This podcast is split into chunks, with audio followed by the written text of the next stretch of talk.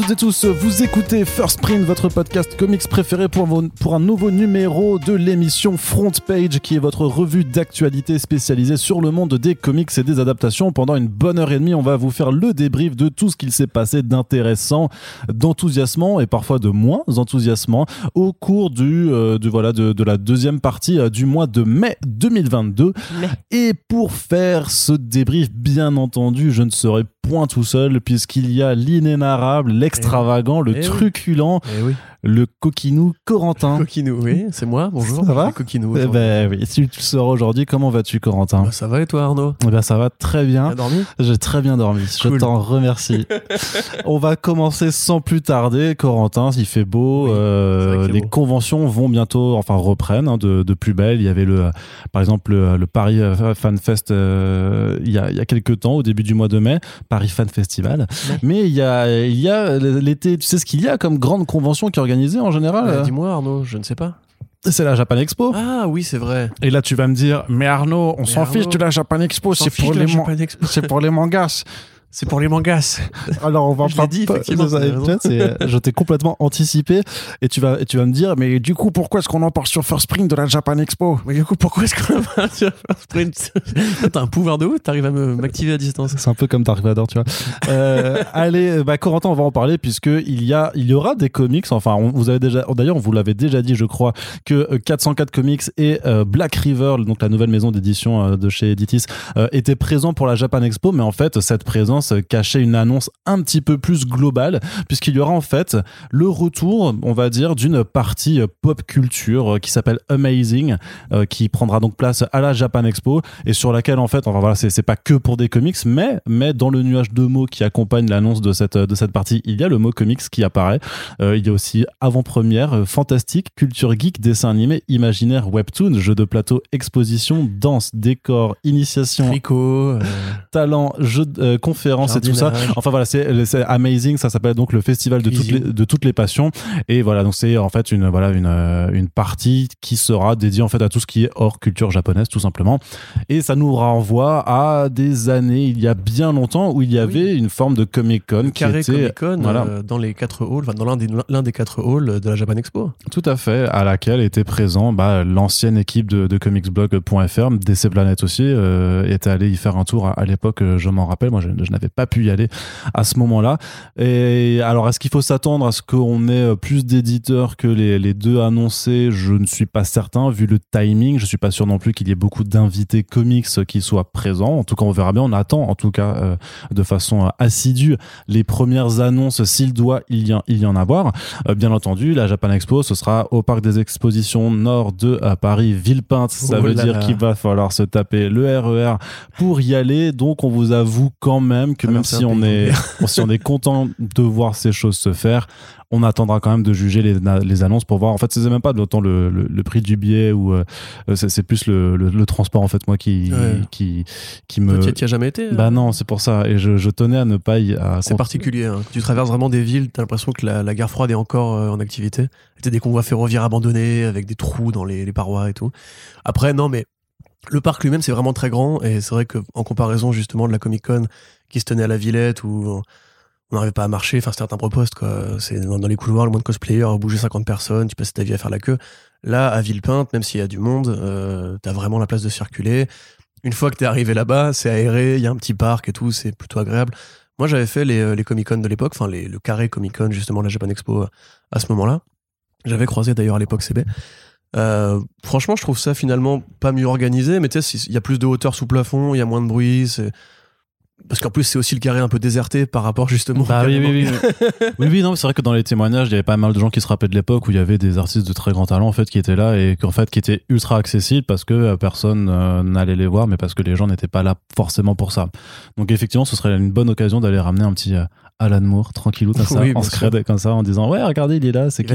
C'est Alain, c'est Alain Moore. Euh, Alors voilà, bien la ligue, euh, Alain Bon, on en reparlera, on en reparlera après de, de la Ligue Corentin. N'anticipe pas trop Pardon, suis les sujets, en tout cas, voilà, c'est quand même une bonne nouvelle. Alors, est-ce que, ça veut dire que à la- à l'avenir, d'ici l'année prochaine, ce sera vraiment un, un espace dédié où euh, les éditeurs euh, reviendront euh, réellement parce qu'il faut bien qu'il y ait quand même quelque chose sur les comics. Est-ce que ça veut dire sinon simplement aussi que peut-être que euh, les comics vont de nouveau avoir droit à un peu plus d'exposition? Parce qu'entre le Paris Fan Festival qui avait pas d'invité vraiment, enfin il y avait Monsieur Garçon mais c'était le seul artiste, mais voilà, il y a des choses qui sont en train de se passer dans l'événementiel, donc on est en droit de croiser les doigts et c'est ce que je fais actuellement en, en, enregistrant ce podcast. Euh, voilà, on peut croiser les doigts pour que le comics puisse reprendre un petit peu plus d'exposition à partir de, de, de cette année voire l'année prochaine. Sachant qu'ils n'ont pas le droit d'appeler ça Comic Con puisque techniquement Read Pop possède le nom et ne compte plus faire d'activité euh, Comic Con. Ils peuvent pas l'appeler Comic Con Paris en tout cas. Donc euh, peut-être qu'on. De toute façon, la nature a horreur du vide. forcément, maintenant Comic Con disparaît et comme la PCC avant, euh, la PCE avant, pardon. on sait qu'il y aura forcément un, remplaçant ou un palliatif quelconque. Que ce soit au salon du livre, que ce soit Japan Expo, que ce soit Paris Manga, on, on verra. Mais de toute façon, il y aura toujours une place pour les comics quelque part parce que les éditeurs ont des, bouquins à vendre, des invités à, convier, donc euh, à voir. D'ailleurs, d'ailleurs, même euh, si je ne m'abuse, ce sera tout prochainement qu'il y a euh, un, petit festival en fait qui est plus lié à, l'animation. Ça s'appelle Paris City Pop et qui en fait a, lieu euh, très prochainement et sur lequel on retrouvera euh, Kinaï, notamment les éditions Kinaï, euh, puisque forcément bah, leurs bandes dessinées sont très très proches en fait de, de l'animation, donc c'est un petit peu normal de les retrouver là-bas. Et il y aura le premier numéro, donc un peu dark soulesque de la seconde saison de l'anthologie Punch qui sera présente en avant-première.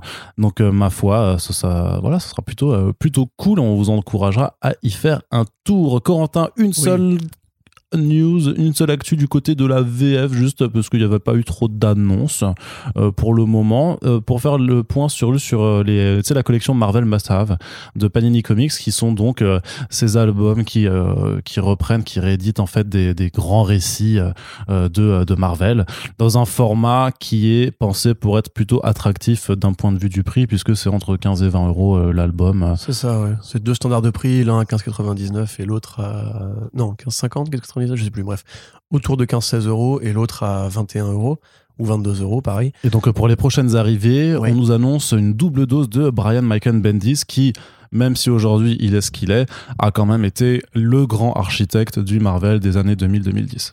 Oui, tout à fait. Bon, il y a un de ses albums qui est lié à la sortie de Doctor Strange In the Multiverse of Madness. C'est pas un spoiler de dire qu'il y a les Illuminati dedans, puisque les trailers le mentionnaient. Et donc, on va revenir au, volume qu'avait écrit Bendis. Euh, euh, sur les Illuminati, donc qui sont ce, haut conseil qui gère un peu les affaires euh, humaines et surhumaines, où il y a donc différents membres qui siègent, euh, voilà, qui siègent pour essayer d'administrer un petit peu les différents groupes, les, mutants, les, les inhumains, les humains, les anti-héros, etc., etc. donc ça, il faut que tu me rappelles l'artiste, c'est Jim Chung, je crois? Euh, sur euh, sur quoi? Sur Illuminati? Ouais. Euh, oui oui oui je crois bien que c'est ça. Ouais c'est ça Jim Chang ouais. donc ça voilà un album qui est là parce que justement les Illuminati sont arrivés au cinéma.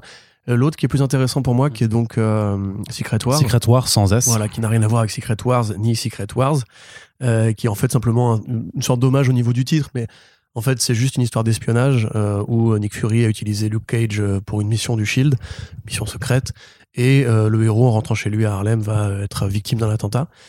Euh, donc Nick Fury blanc, hein, c'est vraiment à l'époque euh, du Nick Fury à David Hasselhoff, on va dire. donc Nick Fury va essayer d'un peu de rassembler les troupes pour voir ce qui se passe, qui est à l'origine de l'attentat.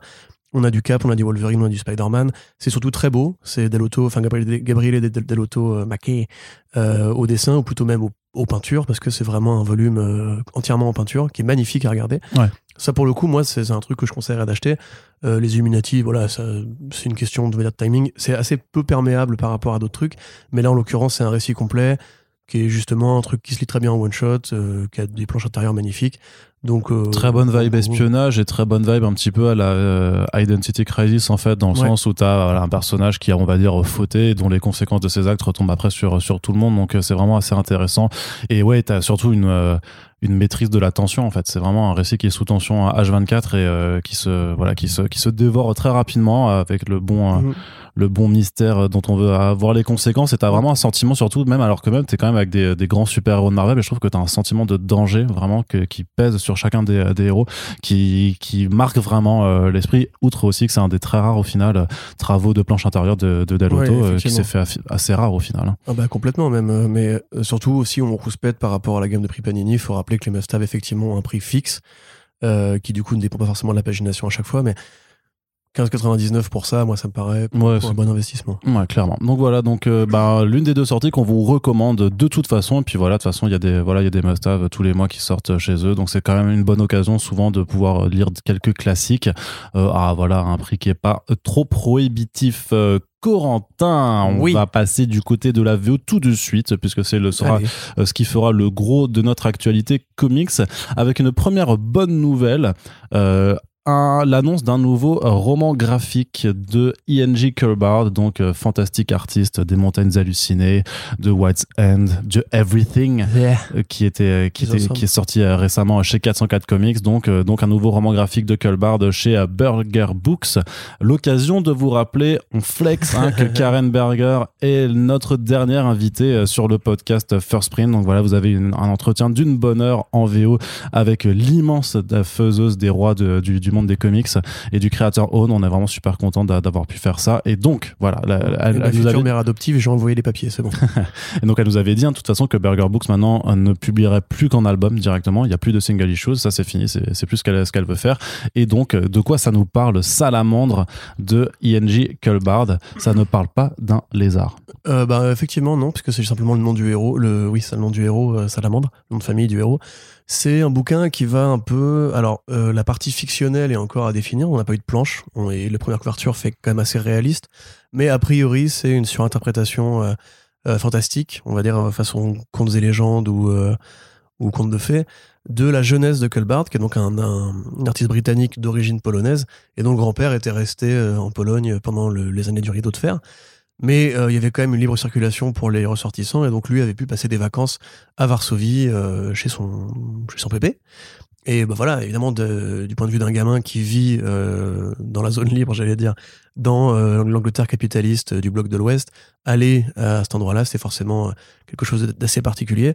Donc, ça va raconter un peu ça avec euh, des licences artistiques, enfin des licences poétiques, puisque bah, c'est l'histoire donc de, Peter Salamandre, je crois qu'il s'appelle. Ouais, c'est ça. Euh, Caspar, Caspar, Caspar, pardon. Caspar Salamandre. Donc, pareil, un, un nom qui fait très justement conte de fées et, euh, et ouais, mythes et légendes, on va dire, qui voit pareil euh, aller chez son grand-père, mais qui vit derrière un voile de fer, pas un rideau de fer, dans un pays qui est gouverné par euh, un dictateur. On imagine que c'est une sorte d'allégorie de Jaruzelski, qui était le mec qui a dirigé un peu la Pologne dans les années 80, de 80 à 89, et qui était voilà un bon dictateur communiste comme on aime. Euh, donc pourquoi pas, j'ai envie de dire, moi c'est une partie de la vie de Colbard que, que je connais très mal. En fait, je connais très mal Colbard en général, l'être humain, je connais beaucoup plus la- l'artiste, mais il est plutôt discret. C'est vrai que tu vois, il a fallu que je fasse des recherches pour savoir qu'il était d'origine polonaise, par exemple, parce que pour moi c'était juste un, un Britannique comme les autres. Euh, il faut voir comment est-ce qu'il le prend. Est-ce qu'il va faire son style comics à la Everything ou son style franco-belge à la euh, Montagnes, Halluci- Montagnes hallucinées, pardon. Jean-Claude, du coup, dit bien que c'est un truc qui fera plus européen, de fait, puisque c'est un thème, une thématique très européenne. Karen Berger euh, compare ça à du Tintin, parce qu'il y a du, Tintin politique qui, justement, simplifie à un niveau un peu gamin des enjeux très compliqués par rapport à la géopolitique russe ou à la géopolitique euh, asiatique, euh, pendant l'invasion de la Chine dans Tintin, au Tibet et tout. Donc, moi, j'admets que j'ai toute confiance en lui. C'est un artiste vraiment très talentueux qu'on a vu dans plein de projets dont on nous a déjà parlé. Son bouquin chez Kinaï, euh, Wild Zen, je crois. Ouais. Voilà, euh, Everything dont on a reparlé récemment, qui est effectivement encore une fois une leçon de, de mise en scène, de couleurs, de dessin, d'expressivité, de jouer avec le minimalisme pour évoquer des choses très très graves et très euh, psychédéliques. Donc euh, bah voilà, c'est une super nouvelle de le, de le retrouver. Et en plus, je crois pas qu'il soit si prolifique que ça sans scénariste. Wild Zen c'était Dan, Dan Abnett et Ouais. Everything c'était Cantwell. Euh, bah, les montagnes hallucinées, c'est Lovecraft, hein, mécaniquement. Donc, euh, je suis assez curieux de voir ce qu'il pourra donner au scénario. Je crois que j'ai jamais lu une BD qui avait été écrite par lui. Donc, euh, super nouvelle. Et comme on l'a écrit dans l'article de comicsblog.fr, on sait que un certain Nicolas, qui nous écoute sûrement, grand, grand fan de Culbard en France et éditeur de Everything en France, peut-être, pourra se positionner dessus, puisqu'il a un, bon, un contact pardon, direct avec Karen Berger. Donc voilà, et puis encore une fois, Berger Books qui euh, accumule les projets super intéressants d'année en année. Quoi. Très bien, bah donc ça, ça arrivera quand? Ça arrivera. euh, Ça arrivera quand? C'est vrai, ça C'est une très bonne question, Arnaud. Tu vois, tu poses des questions en novembre, en novembre. le 15 novembre. Donc, euh, 2022. oui, bah alors peut-être une sortie en VF en 2023, euh, si ça doit arriver. Mais en tout cas, on, on- on essaiera de vous en reparler à l'automne prochain. Mais voilà, c'est enthousiasmant. Autre chose qui, qui est très enthousiasmant, c'est l'arrivée euh, beaucoup plus proche hein, au mois d'août, puisque en fait les éditeurs de comics euh, VO là sont en train de faire leurs annonces euh, voilà, de toutes les sorties à venir pour le mois d'août prochain. C'est chez Image Comics qu'on va pouvoir retrouver Jodie LeHoop et Neil Vendrell sur avec Sébastien Gerner sur Shirtless Bear Fighter 2 et ça c'est juste trop cool avec une couverture variante de Daniel Warren Johnson qui est incroyable, comme toujours, parce que ce mec est beaucoup trop fort. De quoi ça part, Shirtless Bear Fighter? C'est un titre à prendre au sens propre cette fois. Oui, bah c'est un. Alors imaginez-vous une ville euh, moderne où des ours attaquent et l'armée du coup tire avec des tanks sur les ours, mais ça ne leur fait rien parce que dans ce monde-là, les ours sont tout puissants et seul un combattant peut se dresser entre l'humanité fragile et l'ours menaçant. C'est le Shirtless Bear Fighter, un mec qui vit dans la forêt comme un ours avec une énorme bite tout le temps à poil et une grosse beubare. Et l'armée va le chercher, comme elle ira chercher ce Solid Snake, pour lui dire il faut que tu reprennes du service, parce qu'apparemment, pendant des années, il a été le l'anti-ours de l'armée américaine. Et quand il les affronte, il les affronte en faisant des prises de catch et des, des grosses patates. Donc voilà, c'était une série complètement absurde, mais vraiment euh, qui avait été éditée euh, en 2017 chez Image et en France euh, dans la foulée chez iComics, qui était un des titres de lancement. la première année, ouais. La première année, ouais. Qui était vraiment un truc complètement barré, qui a même eu un petit impact. Hein. J'ai l'impression que beaucoup de gens trouvaient que c'était un peu le renouveau du comics débile et, euh, un peu baston, justement, à la Warren Johnson quelque part. Mais en beaucoup moins euh, triste et beaucoup moins euh, dépouillé émotionnellement. Donc effectivement, ça fait quelques années que le Hoop voulait s'y remettre. Il a dit j'attends un peu le bon concept, de trouver la bonne idée. Et apparemment, ça va aller beaucoup, beaucoup plus loin. C'est ce qu'il dit. Il dit le premier volume c'était l'intro. Maintenant on va pouvoir un peu euh, ouvrir les vannes et mettre des voilà. Donc là en l'occurrence Shirtless va affronter le dieu des ours, Ursa Major, qui vous évoquera forcément quelque chose. Euh, et on peut pareil s'attendre à ce que euh, iComics le récupère une fois que ce sera été édité. Bah, on espère, ouais, on, on, on, espère parce que c'est ça, c'est que c'est au-delà du, du, concept débile, l'exécution, elle est super bien faite. c'est très marrant, c'est très parodique, des actionneurs quelque part aussi des, des, films de baston des années 80, euh, des jeux vidéo un peu, mais, quand j'allais dire Metal Hurlant, un peu justement Metal Gear, euh, où t'as le super soldat, etc.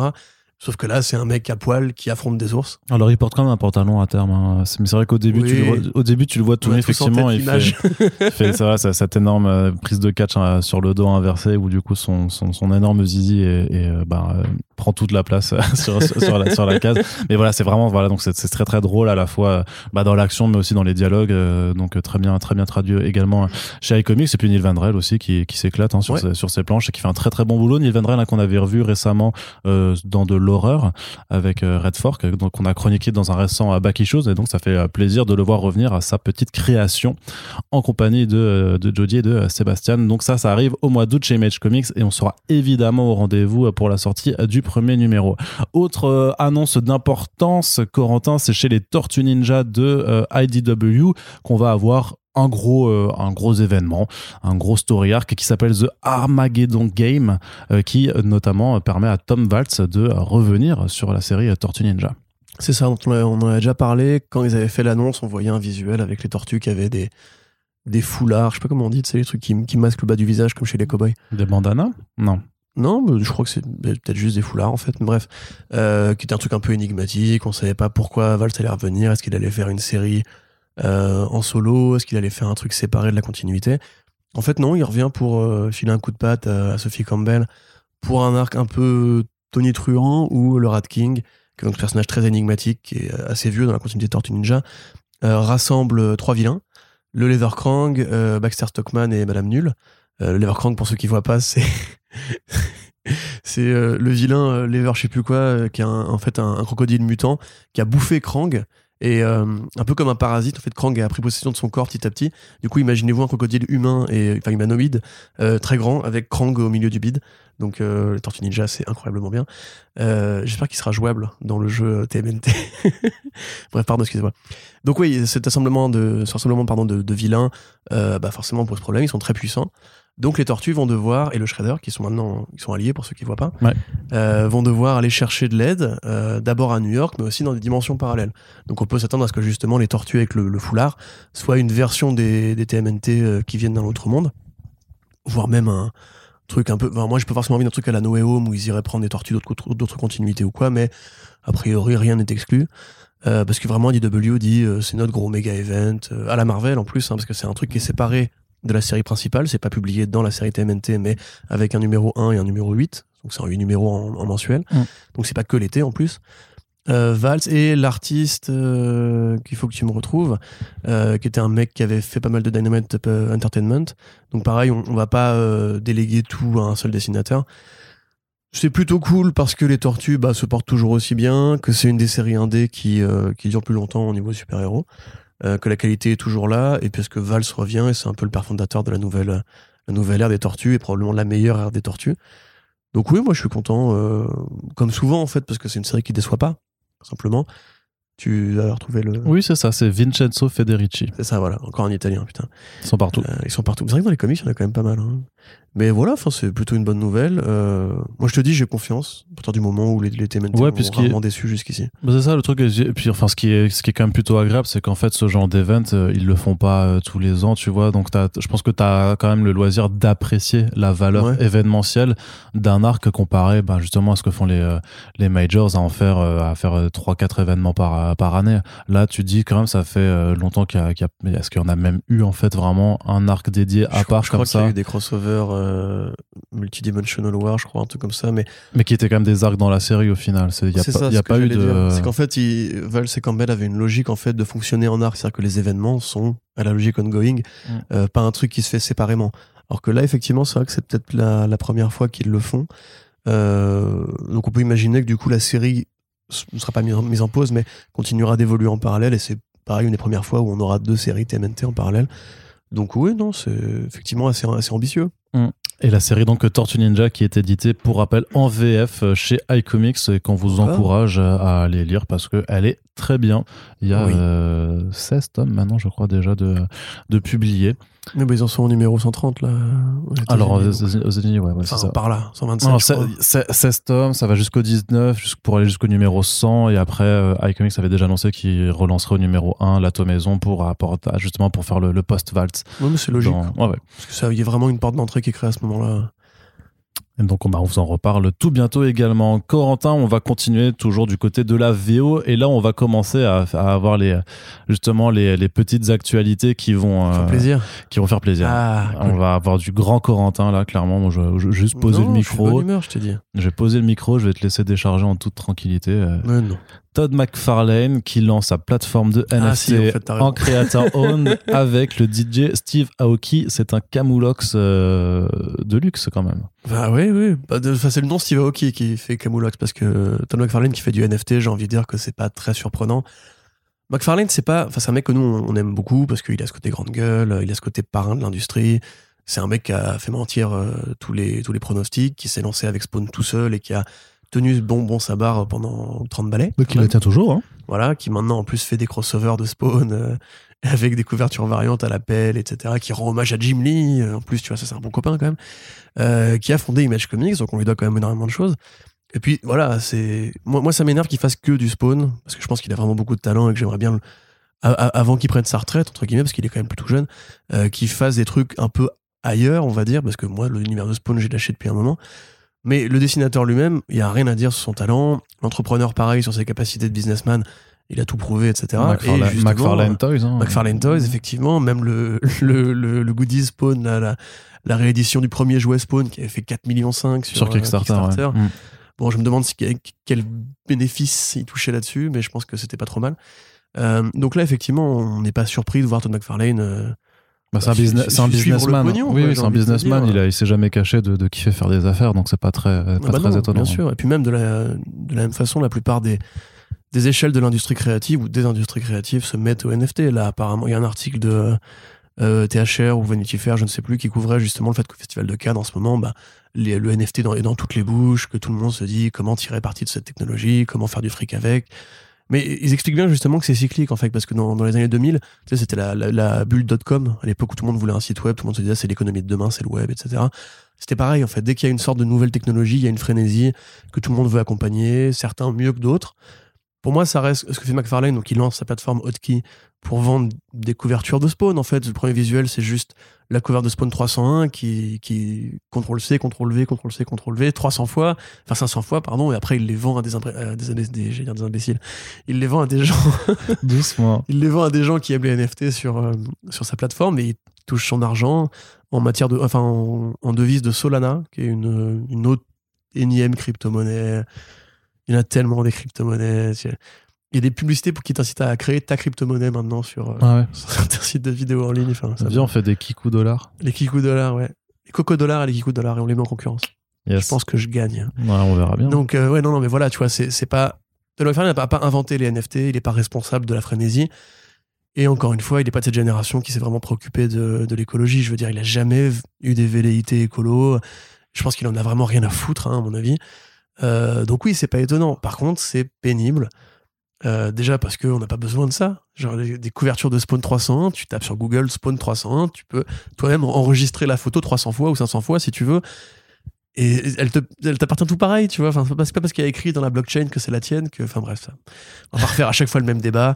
Euh, donc, Don McFarlane veut faire de l'argent, tant mieux pour lui. Il faut quand même préciser aussi que c'est la première fois qu'il vend de, de l'art numérique. Voilà, super, milestone de ouf. Et qu'il a fait un petit dessin, un petit sketch dessiné à la main et pas sur tablette, parce qu'il est dessiné en numérique maintenant, McFarlane, euh, qui accompagne, et qui était scanné quand même, qui accompagnera les trucs. Et, si, quand même, sur 50 de ces NFT, euh, il y aura la signature de McFarlane. Et tu dis, bah oui, mais c'est pas possible, parce que c'est un fichier numérique, du coup, il aurait, il aurait signé 150 fois une truc numérique. Non, non, il a fait une signature, il l'a scanné, il a enlevé le fond, et après, avec un greffon, il la met sur 50 de ses Mhm. copier-coller, tu vois. Donc, euh, si vous voulez un NFT signé par ordinateur de Don McFarlane, vous savez ce qu'il vous reste à faire. Euh, Ouvrez-vous un portefeuille crypto et allez donner de l'argent à ce monsieur qui en manque beaucoup, c'est vrai. Euh, je crois qu'il était estimé à 30 millions, un truc comme ça, le- les actifs, Todd McFarlane avec Mc- McFarlane Toys, les parts, les parts d'Image Comics et tout. Il y avait un commentaire qui m'a fait beaucoup rire d'ailleurs, d'un gars sur Facebook qui disait euh, il n'arrive pas à monter un film Spawn depuis 4 ans, il n'arrive pas à trouver les financements, mais ça, pour le coup, il a le temps de le faire. Ah, parce qu'il l'a pas ça, fait tout seul, il l'a pas fait tout seul. Et qui sait, qui sait Si ça se trouve, les- ça va être là pour faire le film Spawn. Bah ouais, bah en Un peu même comme temps. le film Peluche, là, tu vois, où il va dire aux gens euh, achetez des NFT Spawn et ça fera un Ah film. non, mais ça va l'enfer. Non, non, non, non. Comme je t'ai calmé direct. Bah non mais parce que non mais ça c'est ça c'est c'est un idéal c'est tu laisses pas le public faire le film en fait c'est ça c'est pas possible c'est parce que dans ce cas tu te retrouves avec un truc euh, un truc n'importe comment mais pourquoi pourquoi les, les revenus de ces ventes de NFT ne seraient-ils pas le moyen de financer? Parce c'est quand même le financement du film qui pose problème puisque euh, par rapport à ses envies de scénario et tout ça il a quand même souvent dit qu'a priori en fait il se battait pour euh, pour faire vraiment le film qu'il voulait et que ses, ses envies étaient à- en, en conflit avec euh, celle des producteurs qui veulent forcément, j'imagine, faire un truc le plus accessible et le plus profitable possible. Et donc peut-être que là, il va trouver la façon, ce qu'il avait dit, même une fois qu'il voulait faire financer le film par Kickstarter ou je sais Ouais, pas quoi. ouais. Mais il avait dit qu'il fallait pas grand chose en plus. hein. Il avait dit 10 millions, je crois, un truc comme ça. Si tu veux vraiment le faire comme les- le, le projet a toujours été de faire un truc façon les dents de la mer où en fait Spawn n'est pas euh, est l'ombre, voilà c'est ouais. ça, il est, il est, euh, il est pas forcément le sujet principal du film. Oui, t'as pas besoin d'un énorme budget. Mais Toujours est-il que pour l'instant, il te faut une ruelle, trois clodos, euh, deux flics et un spawn. hein. Ça coûte pas non plus des fortunes. Si vous regardez la mise en scène des premiers numéros de Spawn, c'est vraiment une ruelle, euh, ses potes SDF et Sam and Twitch qui cherchent Spawn. L'occasion de vous rappeler d'ailleurs qu'il y a une réédition anniversaire des, euh, des 15 premiers numéros de Spawn en VF chez Delcourt et qui inclut notamment bah, les numéros écrits par Neil Gaiman ou Alan Moore euh, Le meilleur numéro. Et donc un, bouquin qui n'existe pas euh, en VO d'ailleurs. C'est une, forme d'un peu d'exclus- d'exclusivité euh, française. Euh, donc c'est plutôt cool et euh, bah, c'est dispo chez Delcourt si vous voulez repartir au tout début de, Spawn et comprendre en fait ce qui a, voilà, ce qui a marqué les esprits depuis maintenant bah, 30 ans. Tout ça, Et si vous voulez quand même, si, si les NFT vous en avez marre comme nous, vous pouvez aussi directement interagir avec ce monsieur qui a les réseaux sociaux. Ça a l'air con, hein, je sais très bien que dans, la- dans les faits, il veut se faire du fric et il en a rien à foutre de la vie des fans. Mais on se rappelle que Gorillaz, par exemple, quand ils avaient annoncé des NFT, le public s'était soulevé, avait dit Bah non, pas vous les gars, vous êtes un groupe qui est engagé écologiquement, vous avez fait Plastic Beach, etc. Euh, pas de NFT chez nous. Et Gorillaz s'était rétracté. Ils avaient dit euh, C'est Bah, notre agent de chute de com qui avait décidé de ça, on n'était pas forcément au courant et tout. La mauvaise publicité, ça, ça marche aussi. hein. Ouais, bah après ça faut pas. euh, mais c'est vrai qu'il y a eu ce- aussi eu pas mal de retours de, de bâtons en fait euh, pour pas mal de communautés de jeux vidéo en fait où des boîtes avaient annoncé qu'ils voulaient mettre des, des plans de, de NFT dans leur jeu et en fait Ouais. euh, et en fait non Bah, parce que le- justement les retours des, euh, des joueurs avaient, et joueuses avaient été euh, vraiment véhéments. Ensuite on continue du côté de Marvel. On va faire il y a eu pas mal de choses de- du côté de Marvel. Premier point c'est que King Conan sera à la fin de l'exploitation de la licence Conan le barbare par Marvel puisqu'ils vont perdre les droits d'édition de ce personnage.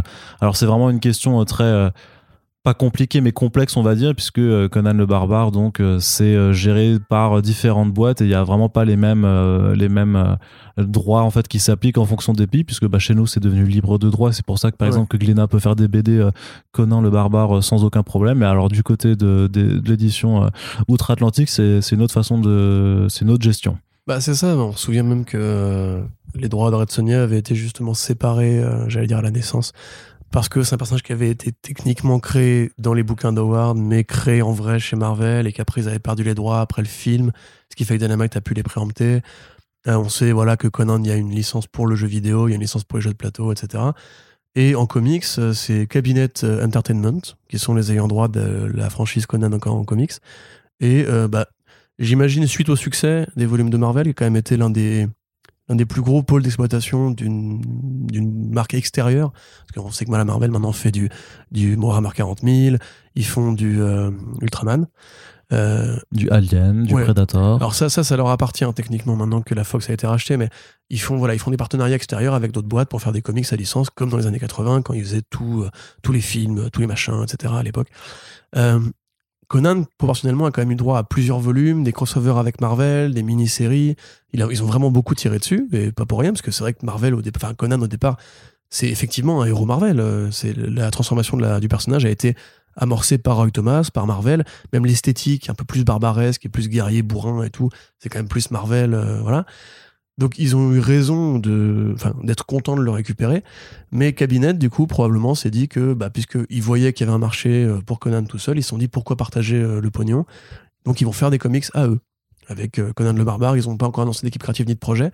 Mais ça veut dire qu'ils ne renouvelleront pas le contrat de location, qui j'imagine devait durer 5 ans, puisque c'était en 2017, 2018 par là, le retour de Conan? Ça n'a pas duré longtemps. Enfin, c'est quand même assez proche par rapport au nombre de projets qu'ils ont fait. Ah, c'est que le temps file hein, surtout Ouais, c'est, merci. Tu viens de me plomber le moral.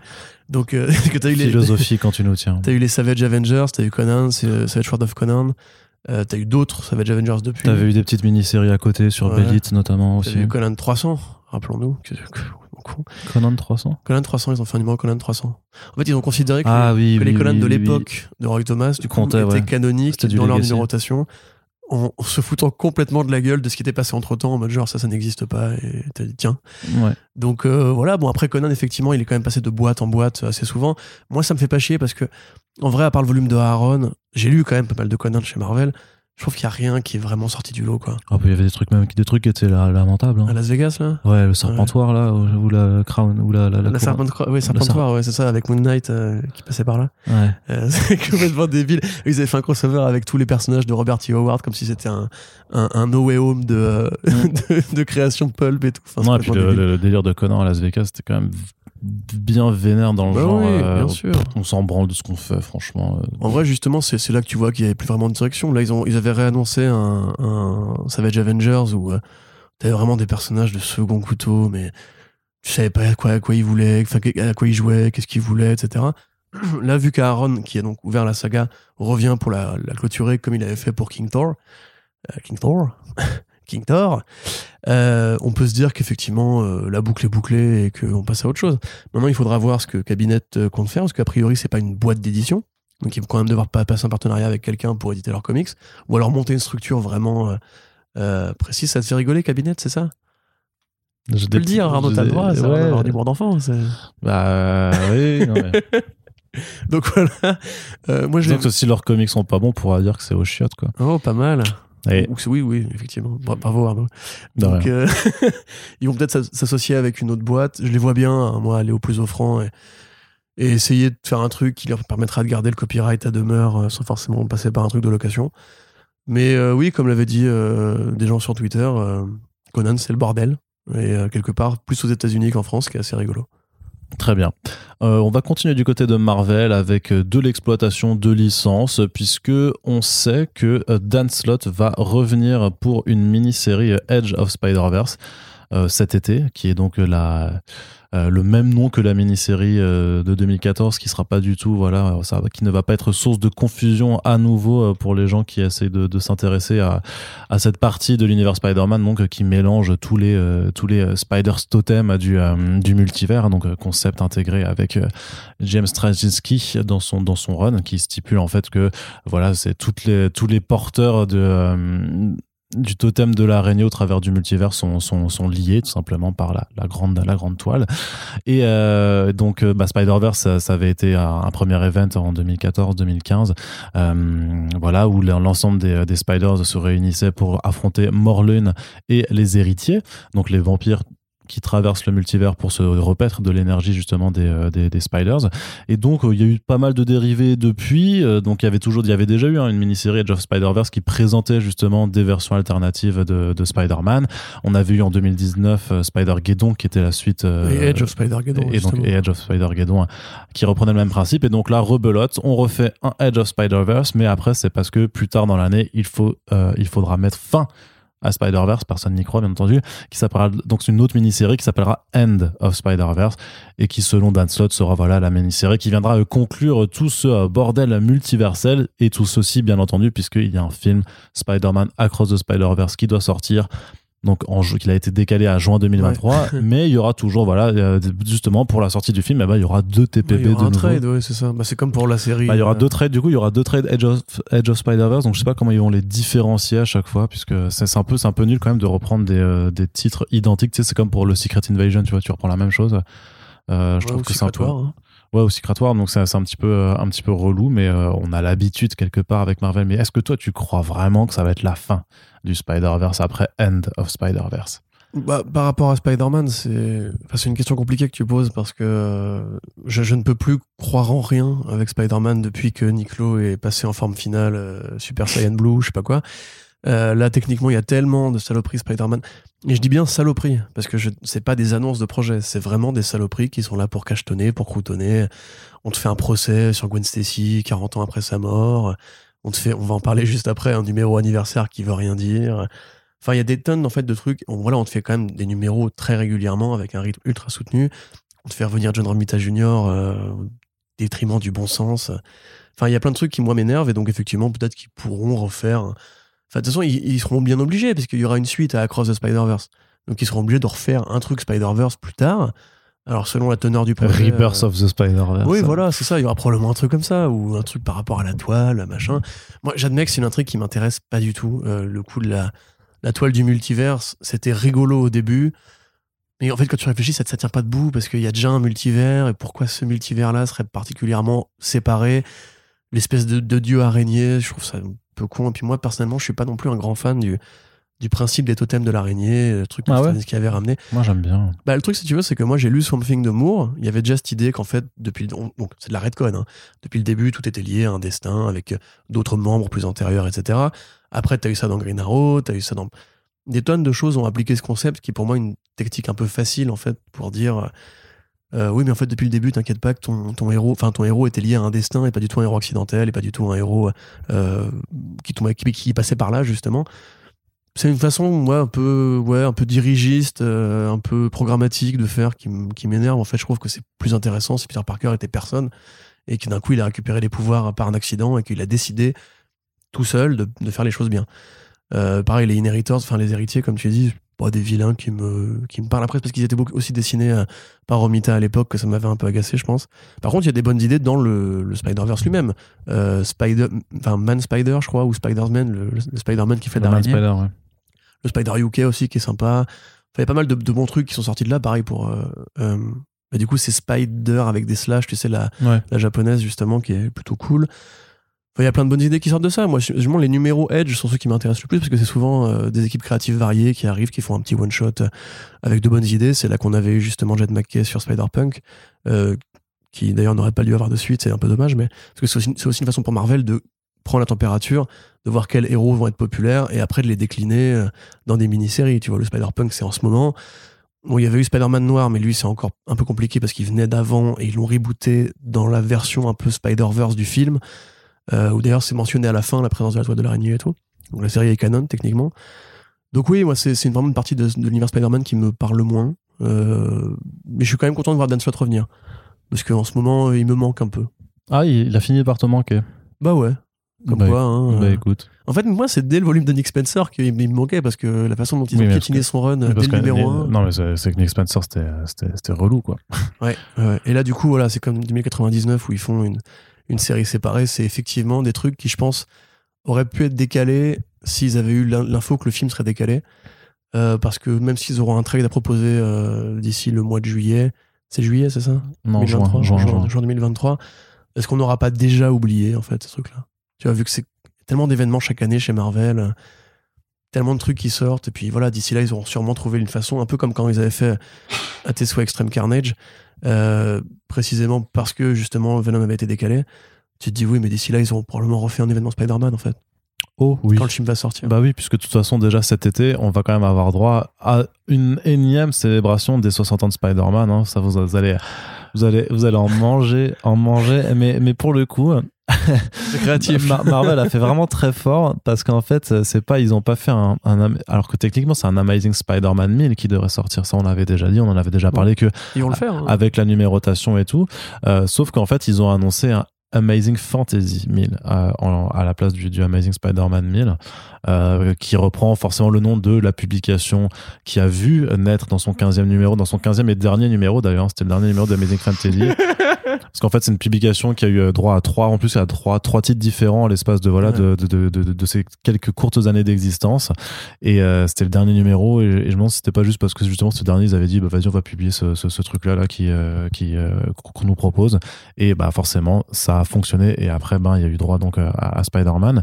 Et donc, euh, pour fêter les 60 ans aussi de, de Amazing Fantasy 15, et ben on va avoir droit à Amazing Fantasy 1000, ce qui euh, me fait me rappeler qu'effectivement c'est pas une si mauvaise idée. Euh, pourquoi? Eh bien parce que Amazing Fantasy quand même 962, je sais pas si tu t'en Ah oui, rappelles, bien sûr. Attends. mais c'était quand même un très très très bon de délire. J'ai un peu du- à l'époque, hein. Ouais, mais j'ai un petit peu du mal avec la période Amazing Fantasy 533 à, à, à, à 612, euh, qui est Non, un, un t'es petit ouf, peu moins c'était bien, la meilleure. qui était un petit peu moins bien. Donc vous l'aurez compris, c'est toujours cette numéro. Moi, je trouve ça un peu, un peu con d'avoir arrêté la série au 999 il y a 50 ans. Ouais, c'est ça. vois, Ils ont quand même mis 50 ans à se rappeler. Putain, on a un numéro 1000 qui traîne. Non, mais surtout que c'est débile parce que justement la numérotation ne marche évidemment pas parce que voilà ils reprennent Fantasy pour, 100 pour, pour le nom. Oui, non, mais c'est ça parce que il y a eu des il y a eu plusieurs Amazing Fantasy après le 15. En fait, ils avaient relancé, euh, ils avaient voulu faire les 16, 17, 18. euh, je sais plus si c'était dans les années 2000 ou en tout cas ils avaient un moment re- repris la, la- la numérotation effectivement.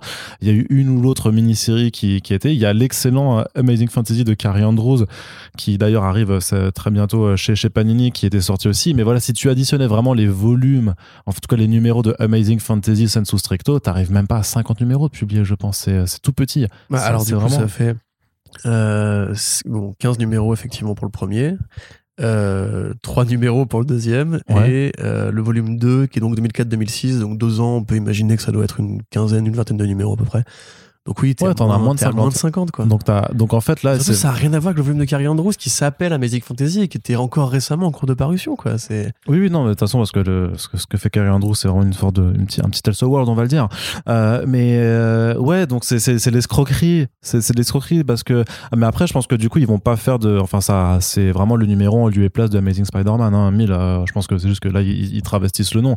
Mais ils vont pas Non, faire non, en non. plus un Amazing Spider-Man quoi. 1000. Mais non, mais non, mais non. Mais non, parce qu'en plus, le, le- le timing correspond. non donc, euh, c'est le 900 qui arrive là non? Non, c'est le 1000 déjà. c'est le 1000 déjà Oui, c'est déjà le ils 1000. vont le faire forcément L'Amazing Spider-Man 900 l'a déjà eu. Bah non, je pense pas. Mais alors pour le coup, il ramène Mec, quand tu, même. tu sous-estimes les, les, les yeux pleins d'argent de Niclo. euh. C'est vrai. Je suis sûr qu'il est- il, a déjà là, il a déjà la, couverture chez lui. Hein. Il la regarde que je pense, je pense que dans son esprit, Niclo, quand il parle à des, à des, à des gens, je pense qu'il y a certaines personnes, il voit juste des, euh, des sacs de thunes, en ouais, fait. c'est ça, ouais. Genre, il a vu Neil Gaiman, pour lui, Neil Gaiman, c'est, il a une tête de lingot d'or. euh, imagine les ventes en lui parlant. Moi, c'est ça. Donc voilà, donc il y aura quand même des gros noms qui sont ramenés dessus, parce que voilà, Neil Gaiman qui sera là, il y aura Dan Slott aussi, il y aura, euh, Quappel. il y aura Quappel, il y aura Terry Dodson, il y aura Jonathan Hickman. Donc voilà, il y a quand même pas mal de, de grands noms qui sont annoncés pour ce numéro, voilà, au format étendu, avec plein d'histoires courtes. Ils reprennent vraiment le, ce que fait de toute façon, ce qu'a fait aussi euh, Detective- euh, DC Comics avec les Detective Comics 1000 et les Action Comics 1000, sauf que eux, ils avaient une certaine légitimité à le faire, puisqu'il y avait vraiment 999 numéros de Detective Comics avant la étaient parus. parce que la comparaison se fait évidemment avec Marvel Comics 1000, qui était donc un hommage à Marvel Ah oui, 1 tiens. en on en- 1939. Parce que c'est de là que ça vient, hein, cette idée débile de Aussi, faire- oui, oui. où les mecs se sont dit, bah écoute, puisque tout le monde s'en fout, euh, On va continuer à faire des numéros à 1000, faire ouais. Sauf Ouais. que Marvel Comics 1 était sorti en 39 et Marvel Comics 1000 en 2019. Donc il y avait bien un chiffre rond. Tu te disais, bon, allez, pour les 80 ans, on va, on va fermer les yeux, on va faire comme si on on n'a rien vu. Bon, en vrai, nous, non, mais. Alors que là, en fait, Amazing Fantasy numéro 1, c'était pas il y a 60 ans, c'était il y a Oui. 61 ans. Oui, c'était, c'est le, mais c'est le 15 qui Ils était il y a loupé, 60 ans. ils ont loupé Oui, oui. leur anniversaire en plus. C'est con, ils auraient dû le faire l'année dernière, tu vois. Bah, de toute façon, c'est, mais c'est, c'est, c'est pour ça qu'ils mettent, d'ailleurs, ils mettent Amazing Fantasy starring Spider-Man pour, euh, en fait, que tu puisses le lire un petit peu comme t'as, comme t'en as envie. Que soit, c'est pour ça que je te dis que pour moi, ça, ça remplace le, le, le Amazing, euh, le, Ma- le Amazing Spider-Man 1000 de toute façon.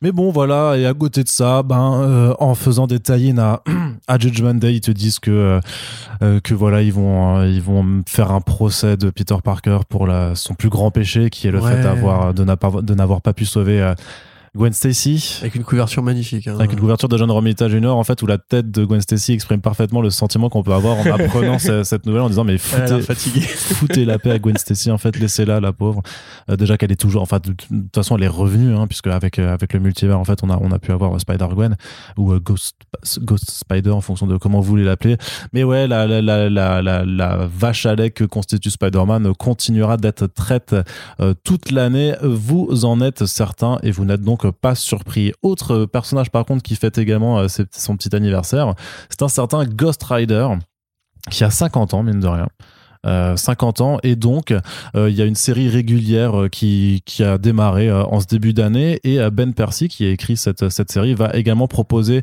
un one shot aussi euh, sur cette thématique anniversaire qui s'appelle Ghost Rider Vengeance Forever euh, qui n'est pas euh, Vengeance Forever qui aurait pu être le titre d'un d'un du- de ouais c'est ça d'un nouvel opus de, de, de Morsay parce qu'il a fait la vengeance bah, il a fait une trilogie hein, du coup Ouais, Il a- c'est ça. Allez, pour faire le, le Legacy Well. Ouais, c'est ça, le, Vengeance le- le Forever. quatrième, la vengeance, vengeance forever, faut vraiment qu'on qu'on- qu'on lui refile l'idée. Marseille, si tu nous écoutes? Et en fait, c'est un, un- un numéro qu'en fait, qui va présenter un, un personnage qui s'appelle Necro the, Necro the Tattooist, donc euh, Necro le tatoueur, et qui en fait euh, va permettre avec ses tatouages en fait de retracer l'histoire des Ghost Riders, parce que bien entendu, euh, si on connaît beaucoup Johnny Blaze, qui est le, le Ghost Rider originel, Mm. encore que le vrai Ghost Rider originel, c'était un cowboy dans des Ouais, comics de fait. western, qui a été après re- renommé. Enfin, c'est le biker avec le, le crâne en feu, c'est Johnny Blaze, son Voilà. frère Danny Ketch et euh, Robbie Reyes, voilà, c'est ça. plus récemment. Et donc, bah voilà, ça va retracer un petit peu l'histoire. Il va y avoir, à mon avis, une histoire dans l'histoire euh, qui, qui va être euh, faite. Bonne nouvelle quand même, c'est euh, Juan Rosé-Rip qui va dessiner. Ouais, ça c'est cool. Donc ça, c'est quand même plutôt, euh, plutôt chouette. La couverture, je trouve, elle est quand même mortelle. De, euh, c'est une couverture de, hum, pardon, de euh, Björn Barends, euh, qui moi me fait penser à, à un Libermero. A euh, un peu de ça, ouais. complètement. Euh, donc euh, pourquoi pas non Euh, C'est vrai que toi tu te demandais euh, hors podcast euh, en fait pourquoi euh, pourquoi ils insistent tellement avec des petits projets, des one shots, des séries? Moi je t'avais dit que c'est aussi parce que bah il y a le jeu euh, Midnight Suns euh, qui qui doit arriver aussi cette année donc je me dis que euh, on en profite pour mettre du Ghost Rider. C'est vrai que par contre le, le personnage devait avoir droit à sa série télé qui a été annulée. Euh, il avait eu une petite présence justement dans, dans Agents of Shield. Mais, euh, mais voilà, j'imagine que c'est, ça fait partie de ces personnages qui sont pas forcément au premier plan, mais qui bénéficient d'une cote de popularité assez suffisante pour que Marvel daigne en faire, en continue à faire des comics. Puis après, techniquement, c'est son anniversaire, faut bien le souhaiter. C'est, pas cool, tu sais, quand t'as quelqu'un qui a son anniversaire et que tu lui souhaites pas, c'est, pas très sympa. C'est vrai. Par exemple, Corentin. Quoi? Ouais. Tu l'as souhaité ton anniversaire? Ouais, c'est ça. Ouais. Je l'ai pas souhaité. Hum, Tu me l'as pas fait. 5 janvier, attends, j'ai retrouvé les messages avant. Euh, voilà, Arnaud est né en début d'année. C'est pour ça qu'il est chiant. Euh, tous les gens qui sont en début d'année sont chiants, c'est connu. Donc, tu vas te Donc, mettre plein de gens à dos là. Ouais, bah écoute. Non, mais tu vois, c'est ça en fait, moi que je comprends pas. C'est effectivement les 50 ans du Ghost Rider, mais quelque part, le Ghost Rider, il a été absent pendant un moment. Il était là que dans les petits one-shots, des événements comme Damnation et tout. Euh, Il y avait Reyes qui était chez les Avengers, qui est toujours d'ailleurs, je crois. Je je suis pas du tout à jour sur les Avengers. Ouais, ouais, bien sûr. Bah, bah là, en ce moment, enfin, pas en ce moment, parce que moi, j'ai juste euh, quelques numéros de retard, mais il a été, il est dans le, euh, dans Avengers Forever, en fait, parce qu'il a été euh, fait, fait prisonnier sur une terre parallèle qui est, euh, qui est régie par le, c'est le crâne noir, donc le Black Skull. Euh, multivers, donc un super, c'est un, c'est un- un des, une, une des nouvelles incarnations des maîtres du mal du, du multivers. Euh, et donc en fait, il est en train d'essayer de monter euh, une équipe d'Avengers du multivers pour, pour sauver ça. Franchement, non, c'est trop bien, c'est vraiment bien. C'est dessiné par Aaron dit, Avengers Forever, c'est vraiment, vraiment super sympathique. Bon, bah, je m'y mettrai. Mais grosso modo, si tu veux, c'est juste le fait de faire revenir de Johnny Cage, donc. euh, Johnny Blaze. Johnny Blaze, pardon, Johnny Cage, putain.